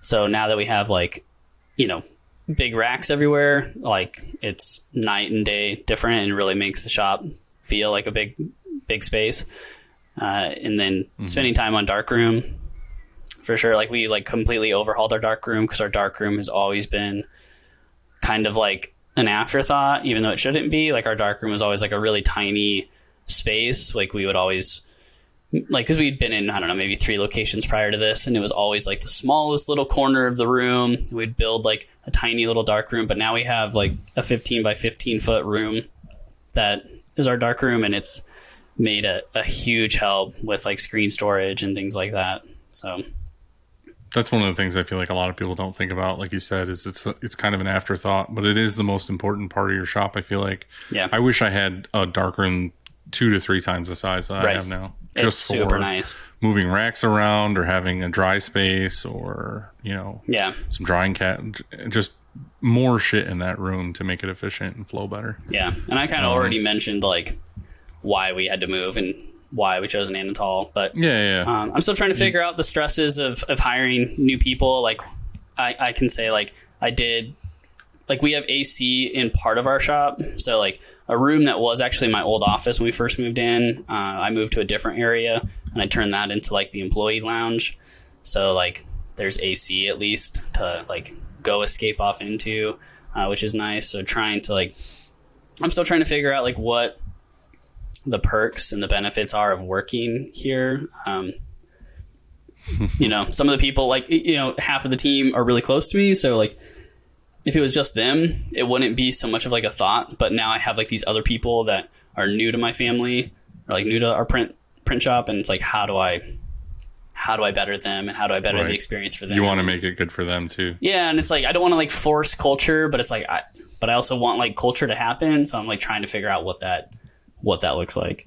Uh, I fully get Before it, you yeah. go uh, to the next one, I want to say just a little tidbit on the cash flow part, and that is, you know, um, one of the big yeah. three you should absolutely have is an accountant, and that accountant Mm-hmm. is really, really important. I think you need to. I don't know if you can schedule meetings or phone calls and just to talk about your cash flow because cash flow is just one of the most important things that your business can possibly have. And so when you go to all of a sudden hire new people and then at the same time maybe order equipment and at the same time uh, move shops and have have rent and all these expenses are going up, well, um, I, I think that you have a pretty good idea before you do that sort of sort of stuff. I always do, and I was always pretty conservative, you know. And then, and then, but at the same time, you have to take that leap because if you never do, then you're just kind Right. of stuck, wheels spinning, and you're never going to really grow. So I would say to that is is that get advice. Cash is king. Don't don't Yep. always think don't think the only way to buy equipment is to pay cash. I think that that's a great way to buy equipment, but Right. um, also it's um, sometimes it's really great to have that cash in your pocket if something you know happens and so leasing isn't the end of the world um, and so but that's up to your accountant that's up to you that's up to your management Right. style and all that kind of stuff and so cash flow watch some youtube videos talk to your accountant and um, maybe win the lottery or something Yeah, I'll say first. I'll say, uh, yeah, I did get a new accountant like right before we moved in here, um, just because the old one was really it wasn't really an accountant; it was just a tax person. Um, so I did get uh, uh, somebody that's actually been able to advise me on some things and you know smart ways of making Yeah. purchases and stuff like that. So that's been super helpful. Absolutely, um, Okay, also let- line let- of credit before you go sorry line of credit yeah, Just get a line yeah, credit. sure, get a credit card that has good cash back. yes, points, Um, miles. Last, did last that. question is the real underscore J13 asks, what encouraged you to make the decision to print full time? Have you met your short term goals since you have made the decision? So yeah, I, I going full time into printing. Uh, that part of my story that we didn't like touch on was uh, after I left Best Buy, I went and worked for another print shop for a while. They came into my shop and they just moved here from Portland, and they said, "Hey, like we like your printing. Like we need a production manager. Would you want to come help us out?" And so for a little over a year, I went and worked at that shop and um, managed their production team. And then uh, just did my stuff uh, on the side, and they let me use their auto for a while. That's where I got my auto experience from. So I was just running that after hours and just doing my own jobs, which was cool because they were uh, they didn't use didn't do any local business, so that's kind of how the relationship worked. They did all shipping, and then I did local. But after that, they they got rid of me at one point. They couldn't keep me on anymore, and so I went back to school and finished my degree because it was something that I always wanted to finish. I had dropped uh, dropped out of college with one year left, and I ended up going back and finishing. And so it was after I finished college uh, in 2019 that I was like, I I'm stuck with this decision, and I've been printing this whole time part time to help, like just as like a side hustle and give me extra cash and help me make purchases and things like that. And so it kind of came down to this thing where it, I was just getting burnt out though, and I was in, you know, a pretty serious relationship, and it just kind of came to the point where I was like, I had to make the decision. I was like, I'm either going to have to stop printing or I just need to do it full time, which was always the goal. I just had So it's a push. reservations. Yeah, it was just a push. Yeah, like I was like, ah, like the business like was back to like a like I almost like I said, I bought almost everything cash, but you know, before then, I did have a flop trying to do in-house embroidery, so I ended up like paying off that machine that we ended up never using, and then I was like back to this like debt-free mentality, and I was like, okay, like, like it's like all or nothing. So just making that leap, and it's mm-hmm. so gratifying to finally just be doing that full time. Well, it seems to be working out well for you. Like I said, you seem to made leaps and bounds Trying. from the by yourself stage. So, Yeah. No, you seem to be doing well. Um, do you have any quick questions for us? Sure. Uh, let me look really quick. Andy, has anybody ever died on the St. Louis Arch? I want to say somebody died building it. Uh, you know, every once in a while, somebody will either fly through it or hang glide or parachute or something through it. I don't know why, but they do. It's Um, a giant arch. It's just fucking asking for it. Right? You feel like I think somebody sh- uh, suction cupped up it, and then um, what do they call that? Freebase. That's drugs. Base jump. Base jump. Base jumping. yeah. They, so they climbed up it, they free based, and then they base jumped. Um, I, I. I felt like I was before I get in gonna. the shower. I felt like I was gonna die when I went up in it because uh, I don't know if you've ever been, but it's like You can go get up in it? this. I've never been. I yeah, didn't so you get in this like um, How do you? How does the elevator work? claustrophobic. Yeah, is it like a shuttle? Yeah, no, it's like sort of like a gondola in a sense because you get in this car cart thing, gondola looking thing, and then it goes up. and um, there's no windows. Like as you're going up, it is. It's like it's it's terrible. Like, but once you're up there, it's really really cool. Recommend it. Um, You really but I don't it. know. Sweet. I don't know. I don't know if anybody's Okay. ever died. Dylan, do they do like headless horseman stuff where you're at? Like, is that like a thing up there? Because I know like Sleepy Headless Hollow, like stuff? Sleepy Hollow is like, like that originated like from New York, like upstate New York, I think. Oh. Um, I'm just curious if there's like, really. you know, you go to like a town somewhere and they're like headless horseman things everywhere. Not really. I mean, we have a like fall here is like the thing everyone comes here for for the most part. Sure. Like fucking apple cider and donuts and uh, the whole fall like pumpkin uh festivals and all that stuff. I haven't seen much of the like headless horseman stuff. I know like I know Like, you're like kind of into Salem, like Massachusetts gets a ton yeah, of a so- ton of that. Yeah, yeah, yeah. The Sasquatch stuff for me is more uh like there's a lot of stuff like that up here. Um but yeah, I would say like the witch stuff and the spooky stuff like that is more like uh the Massachusetts stuff. Okay, cool. But yeah, I'm I'm into all that shit. Like if if I could find it, like so I said, like I just did a shirt for the tea Club that was uh Thompson Park, which was basically just like they call it the Area 51 of New York, Okay. and it's just like people are like hiking a trail, and they say that like all of a sudden they're on the other side of the park, and they like time has passed, like hours have passed, and all this other stuff. I'm like, oh, I want to go there now. Like I want to be just get abducted real quick and see what it's Just real like. quick. So just real quick, no big deal. Jojo, Jojo's parents um, or mom texted her yesterday and said that they were outside at night in their backyard and they saw a UFO. And yeah. then I went to bed and I just realized now that I had a dream that they were abducted. Maybe it's true. Okay, maybe know. it was true. I better call them. I got I got a few right, more uh, more any serious more if you don't mind. These yeah. are the best questions. No, these are good. Keep Okay. going with these. Um, do, do you? I, I have I have like two serious ones I want to ask, but um, what about? do you have any like nightmare like landlord or like neighboring business stories?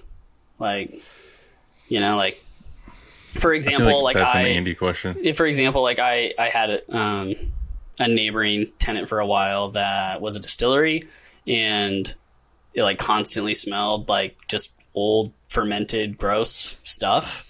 Um, and so there was kind of like some headbutting there. Um, and like right now I have like a neighboring church that sings really loud. Uh, but luckily they're only on the weekends. So, uh, I don't have to deal with that too much, but it was, uh, when we first moved in, we were here on weekends a lot there's um yeah it was interesting that's, that's all mad at a group of people singing. no like it's different and I, I won't go into like detail but they're nice people but it was just kind of like okay. it was kind of interesting but uh, Mm-hmm. I don't have any. I've always been kind of uh, in a spot where there's not much of anything next to me. So and you um, own the building right I did. I own the building. Yeah, I did have tenants of my own the antique store old people that it kind of got sour towards the end. Um, but that was just a really fucking weird situation. They called me son all the time, and they called themselves mom and dad, which was really fucking creepy. Okay. Um, yeah, like when so we yeah, were. I really didn't. I was just gonna say, yeah, when we were like moving in before we moved into this space, we were looking at another one, and the owner was like, "Okay, yeah, you can move in." And then she lived out of state though, but then she like Googled screen printing, and then there's like, and then she called me. She's like, "You guys use like chemicals, right?" And I was like, "Well, yeah. I mean, like we use like the most like eco-friendly stuff that we can use." Uh, but then she like backed out because she thought we were like, I don't know, making chemical weapons or Right. something. You look like a guy who would do Yeah. chemical weapons, Right. Right. no, I don't know. Andy, do you have anything? Um, I've always had a pretty good relationship with with the landlord. Um, so there aren't really many many stories there. The only thing I can think of is that when COVID happened, you know, every year we get like a um, reconciliation of our, our rent. They they adjust for, um, you know, Your insurance fees. going up and things like that. Yeah, and so I remember when COVID happened, I got that letter hmm and I said, "You've got to be kidding me! Like, I, you know, we're we're already lucky to be open, and Mhm. now you're gonna send me this letter that rent is going to be more." So I, I told him Yep. that I was going to put him on the news if he if he That happened to me. Like if he. I, I was like, you- I was like, there's just no way I'm paying this rent if you and if you make me, if you increase my rent. In fact, it should be the other way. You should be, I should be getting a letter saying that, wow, you you've made it this far. Congratulations. I'm gonna, I'm not gonna raise the rent or, or anything, Right. or maybe am I'll even discount it. I am the worst, best landlord. Like I do anything and everything for my tenants, and I'm terrified to raise the rent at all times. Like I just, I Yeah. feel bad. I'm like, hmm. hey, like you know, they're so nice and we're friends, and it's just so like I don't know when is a good time to walk over and be like, hey, like. I know I said this was the rent like years ago, but I would like more now. right. Can you like maybe give me a little bit more money? Can you maybe give me like 200 more bucks a month and, you know, pay for this and like Yeah. stop leaving your air conditioning on full blast all year long? I Right. pulled my I poured my heart out into a letter and told him uh, things about ethics and everything like that. He didn't raise the rent that year. Okay. I think he probably just tacked on more now. Yeah, I used to be in a multi-tenant overtime. like building, and I was one of the first people there. And our lease was um, like we didn't have to pay triple nets, right? Um, But then, yeah, at one point, like halfway through the year, like after a bunch of other people had moved into this building, the landlord reached out and was like, "Okay, like here's like your reconciliation. You owe us like I don't remember what it was, but it was like a few thousand dollars." That I was like, "Whoa, like what is this for? We've been here for a few years and." we've never had to do this before. And he's like well everybody else has to do this now. And i was like well that doesn't matter. Like my like they're all on a triple net lease. It's not my problem that the previous person put us in here mm-hmm. and we didn't do a triple net lease. So i'm not paying that bill. And luckily i didn't have to. I think I just need Andy to be my landlord. i'll manage your hmm. property for you. need. Oh, you mean right. not not your landlord? You mean your like do your dirty work? Yeah, yeah, Yeah. yeah. Okay. You're just gonna like threaten to put him on the news and shit. I thought you wanted me to buy your building and then lease it to you. he'll write them a letter about ethics and why they I should do pay not more want rent you to be my landlord. Yeah, exactly. Got anything else, Rodney? Is that the last question? Um, two ish more questions, maybe. At One, I just have a quick question Okay. about because it's really pertinent to like how we're operating now, and that's what do you guys do for like reorders? Say it's within like one, two, three, maybe a month, right? But they don't I wish want. you just left it at that. What do you guys do for reorders? What do you guys do for those?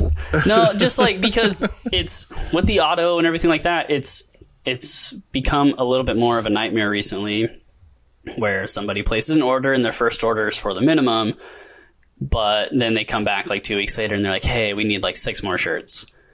And it's like I'm torn because I'm super thankful that they gave me the business in the first place and I it's hard to be like, okay, you know, like you just got to pay the minimum again.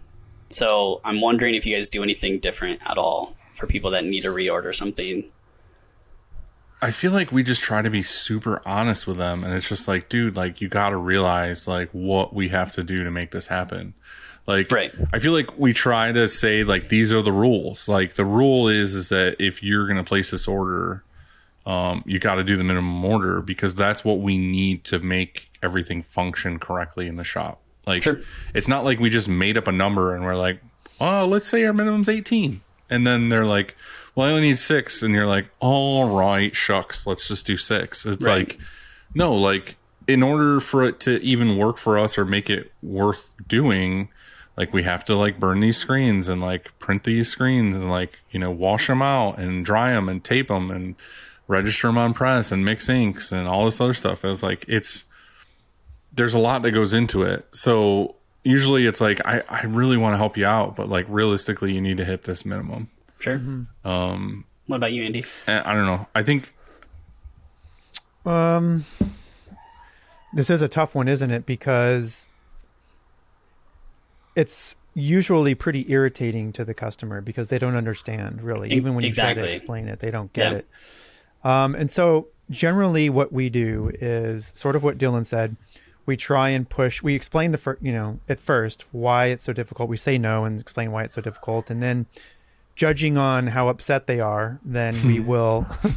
that's our entire industry, by the way. Yeah. Judging on uh, how pissed off the person we're Yeah. talking to Are is, you going to give me a bad bad how flexible our rules are.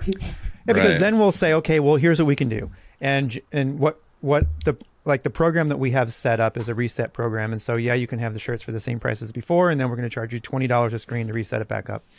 Um, however, there are a few exceptions to that because if they're a, a, a great customer, uh, like an, what I would consider an elite or even a, on a pro Oh level, yeah. that White are, glove like- customers will do it for for sure. yeah, you just do it. Like, oh, Okay. so you need six more shirts done. yeah. but if it's just for the once a year customer or one time customer or whatever, then yeah, you, you explain it. Uh, you know, you do your best to explain why you can't do it. You know, you're going to need to order the minimum, or um, okay, fine, you just want six shirts. Well, then it's twenty dollars a screen to reset this back up. And Usually, if think it's a customer that comes in and wants a one color, mm-hmm. I'll be like, whatever, just throw it up and fucking print it. But if it's like a couple color print and or like multiple size and locations and stuff, mm-hmm. I'm just like, yeah, you gotta do the minimum. you mean you'll throw it up? You're saying if you still have the screen, what if you don't still have the screen? You'll you'll make a new screen for six shirts. I'm just saying if the customer's in a pinch and they need six shirts, I'm way more lenient if it's a one color. Like Oh, okay, Sure. sure, yeah. throw it on CTS, fucking whatever. Just put it in rotation, get it out, no big deal. Cool. I, I can't remember who said it, but uh, I've stuck with it forever now. It's like we're a customer service company first and a print shop second. I think I said that. So no, you didn't. Andy. uh, you got one more question, and then we'll do shop acts.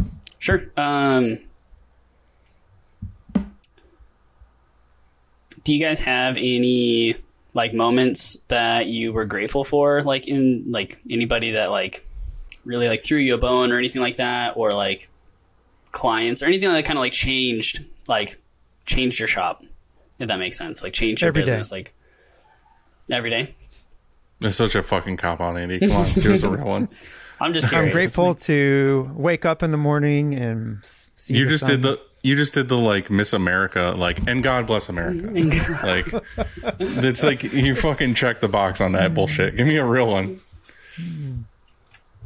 Um, so so grateful for you're saying for Like an- like an a- order we got, let's say, or Maybe like Anything. like it could be like a business like did something like above and beyond for you, or a vendor did something, or a big a big client that you know like your first like giant job that like something like that.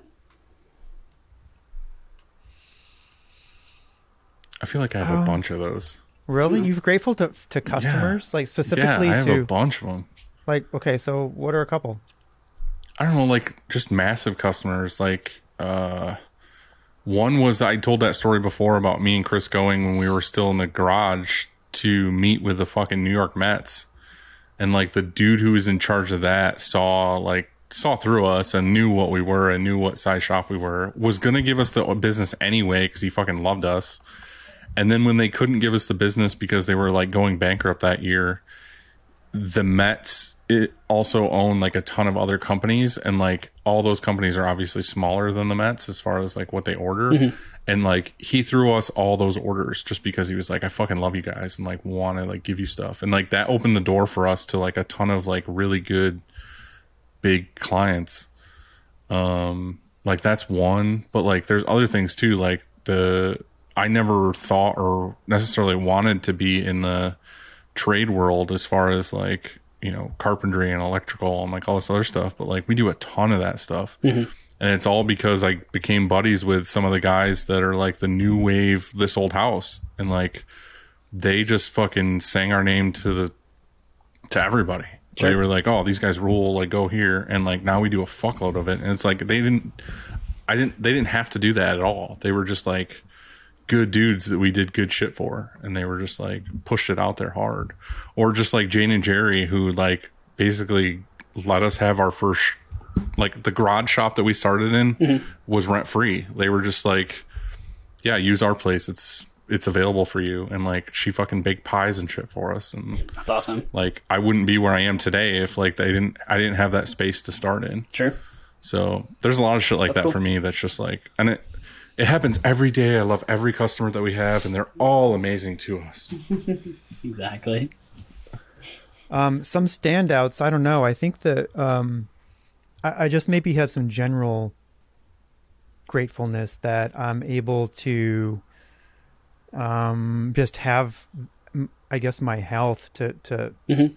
to come here every day, and you know, p- put all of that energy because it.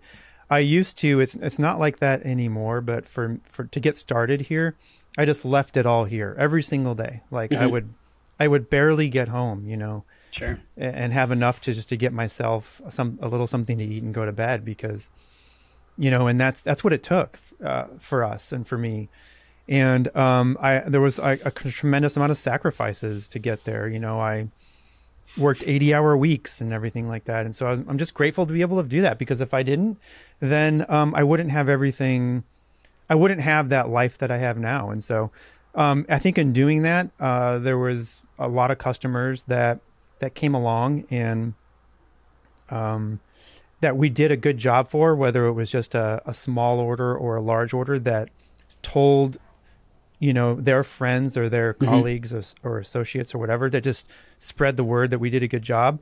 Every single one of those, because that's how we grew so fast and early on, is just that kind of what Dylan said is that we were a customer service company that happened to print shirts. And so we took care of people and I'm grateful for um, the community, and that's why I love giving back to it. Is that they really um, accepted us and went to bat for us all the time. Like people would just call, they say, "Hey, I need to talk to Andy," and so I would answer the phone. They say, "I heard you, you know, um, print good shirts," and uh, then all of a sudden there was an order. You know, like it's crazy to think that when we first started, I would have what I would have given for a, a hundred piece order, and then now Sure. they just show up. You know, like Yeah. you just get an email or a phone call, and they're like, "Hey, we need hundred shirts," and you're like, "It's crazy to think that it just comes to your doorstep now instead of having to go get it."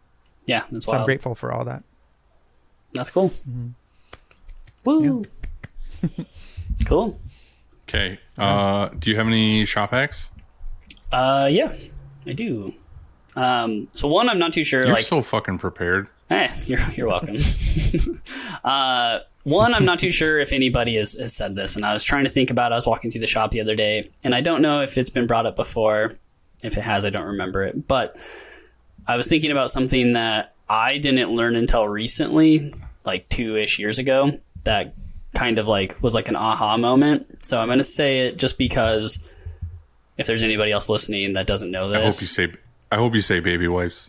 baby wipes yes magic erasers no um so quick scenario is you have printed a bunch of hoodies and your palettes are covered in lint and you need to set up another hoodie job but your center line you can't see it anymore or it's really hard to see because all that lint buildup and you're not going to like change the palette tape uh, I used to just like sharpie on top of that, like the best that I could, and then like I was like in a shop at one point, or not. I wasn't in a shop. I was working at this old shop, and the printer there in that scenario. I was like trying to like reg the the screen and trying to get my center marks in. And I couldn't see very well, and he was like, "Why don't you like put a piece of tape down?" And so that was like my aha moment. That for whatever reason I never thought of that, and that's like if you guys know, you just like take a like your white screen tape or like white masking tape and like put one edge all the way down your board as your center line, and then you can just like throw your one color print, hit your center dots, and lock it in and be good to go. Mm-hmm. Hmm. So that was just one thing that I That's, that works. yeah, no, it was just something that I, I, for whatever reason, never thought of. Like, I would literally, like, okay, I can't see my center line anymore, and I would, like, peel the tape off, or peel the palette uh, paper up. And I'm just going to put, like, new hoodies on it anyway, so it was a waste of time. But uh, my other, my other hack, uh, something that I came up with because, like, with supply chain issues, right? So, my background in college is uh, I have a computer science minor, and so I was like getting really frustrated with shortages. And now that like the supply chain seems to be like somewhat better, but I'm still having to hop around. I don't know about you guys, but I'm still having to hop around to multiple vendors because of like one size is out. You know, Yeah. so like I'm, I'm I'm noticing like oh I need like these neutral Bellas or whatever, and they have like a bunch in stock, but they're out of XLs. But so then I have to like hop to like the next site or the next site or the next site. So what I did is I wrote this little program, and I'm thinking about like putting it on my site to like share it with people, but there might be a little bit of maintenance for it for like other people to use. But I wrote this program, and it's pretty cool. Like what it is, you just go to a URL, and there's just a, a key box, and you can type in a model number, say like a 6210. And what happens when you click enter is it opens up that product in all of my vendors. So what it'll do is I have one tab in like Chrome. I type in like, you know, the model number 3600 and then it automatically opens up uh, Sanmar, SNS, Alpha, opens up all of those tabs for me and then it goes to like that Really? page. Yeah. So what we're gonna do, what we're gonna do is we're gonna have Chad cut this part out. If you just want to send that to me and Andy. Just you guys. Okay, sure. Yeah, Right, I don't know. right, like right. I, I, All right, so yeah. so Rodney, you have no shop hacks. You were not prepared. Nope. No shop Um, hacks, guys. uh, I'm sorry. I'm sorry. Uh, let's go on to the next thing. yep, I was unprepared. That's a really, really good one because you're right. I mean, it takes, there's a lot of time spent trying to find a shirt.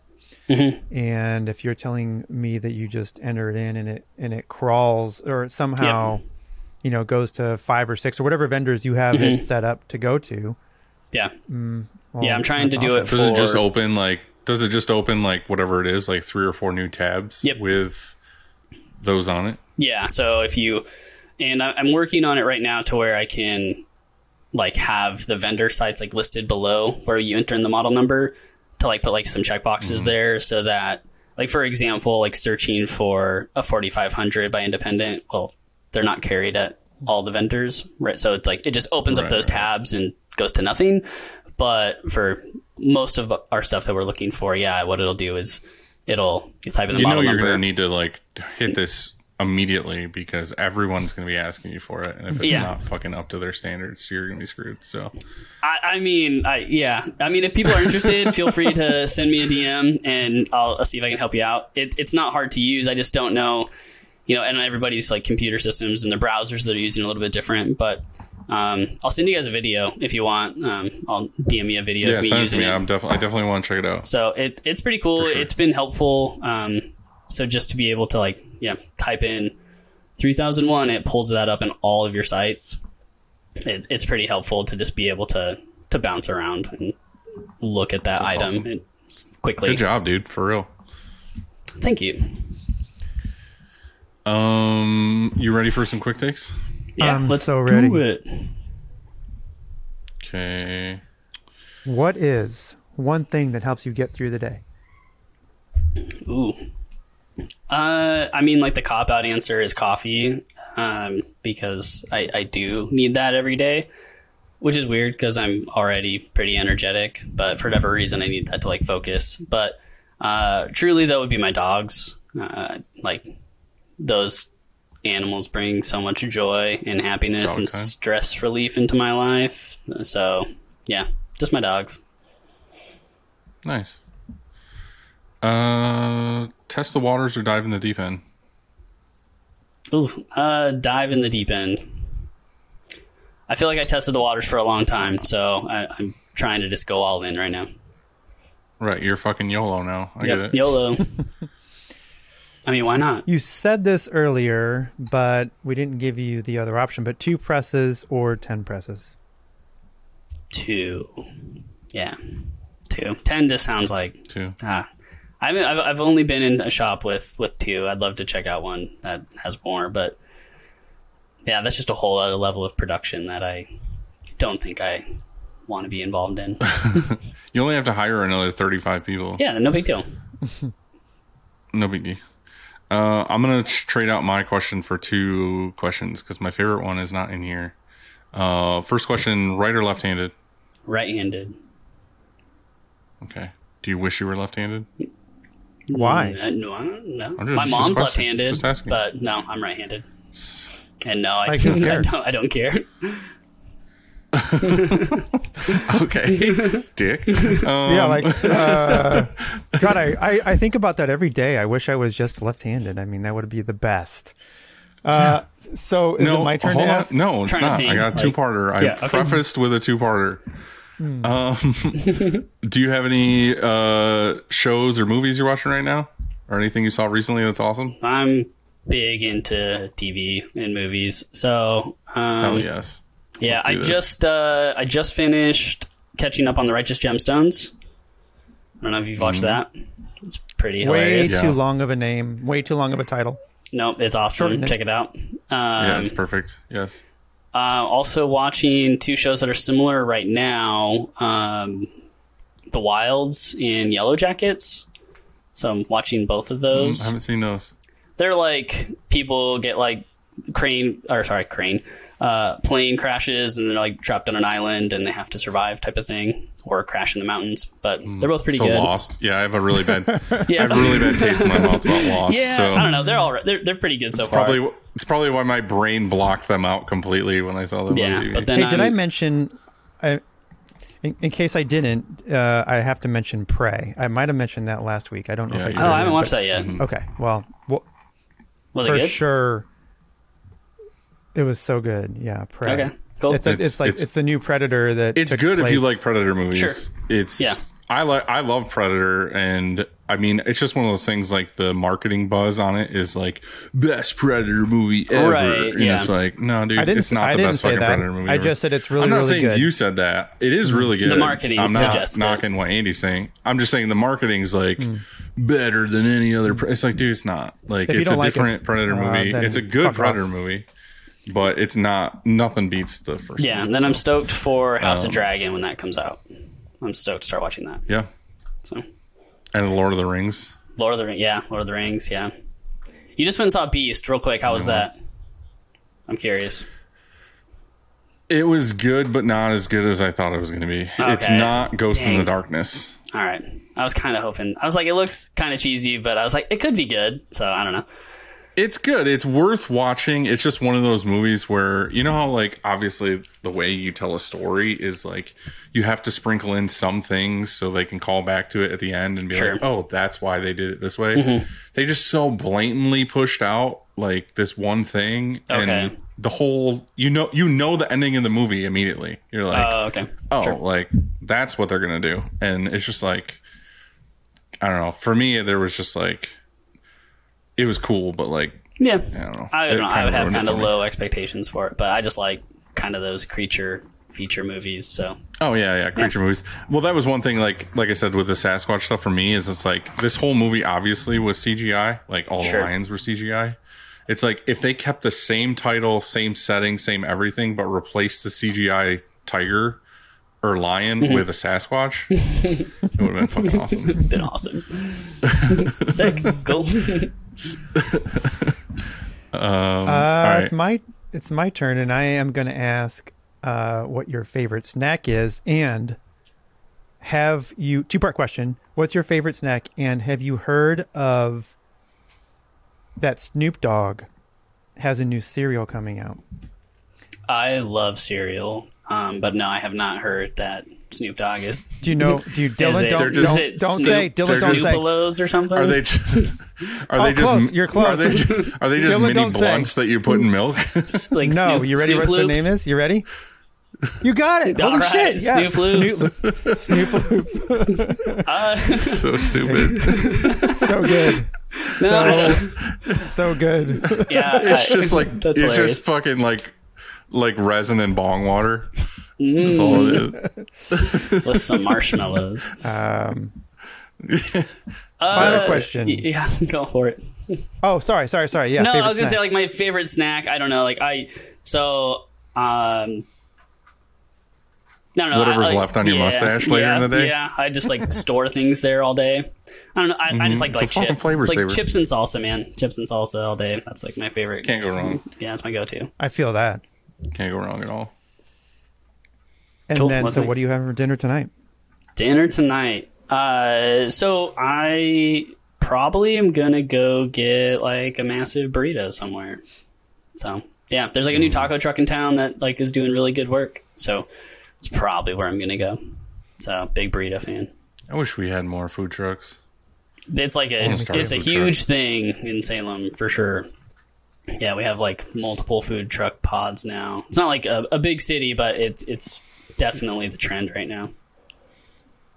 What about you guys? There's a Netflix there's a Netflix documentary out right now called Street Food that they were saying that Portland has like a massive amount of uh, food trucks. It's gnarly. Like it's hard to decide. There's so many.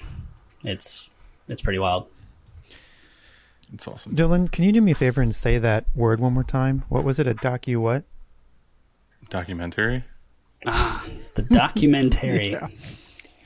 The documentary. Okay. Yeah. Hey, Um. Fuck you. All right. I'm sorry. I, I watched take a back. documentary Ronnie, thanks last for night, chatting but with yeah, us problem. today. oh, what did you see? I was uh, it's called see? the Alpinite. Uh, the Al, Al. Oh no, the Alpinist. Alpinist. the Alpinist? Alpinist. Did you guys see that Yeah. one yet? That was pretty good. yeah, I It was, started it. it was yes. stressful, but it was good. What, what are I you guys also having for started dinner? 14 Peaks. Oh, I haven't seen that one yet. Chicken pot pie, Okay. sounds good. About you, Andy? Homemade or a frozen deal? Oh yeah. frozen. Mm. Uh, me, I am solo tonight. Oh. The Bachelor. So I'm going to have. Um, I think I have a frozen Depression. I'm gonna have a. I'm A gonna have frozen a, uh, depression. pot, a pot of depression. Hmm. Uh,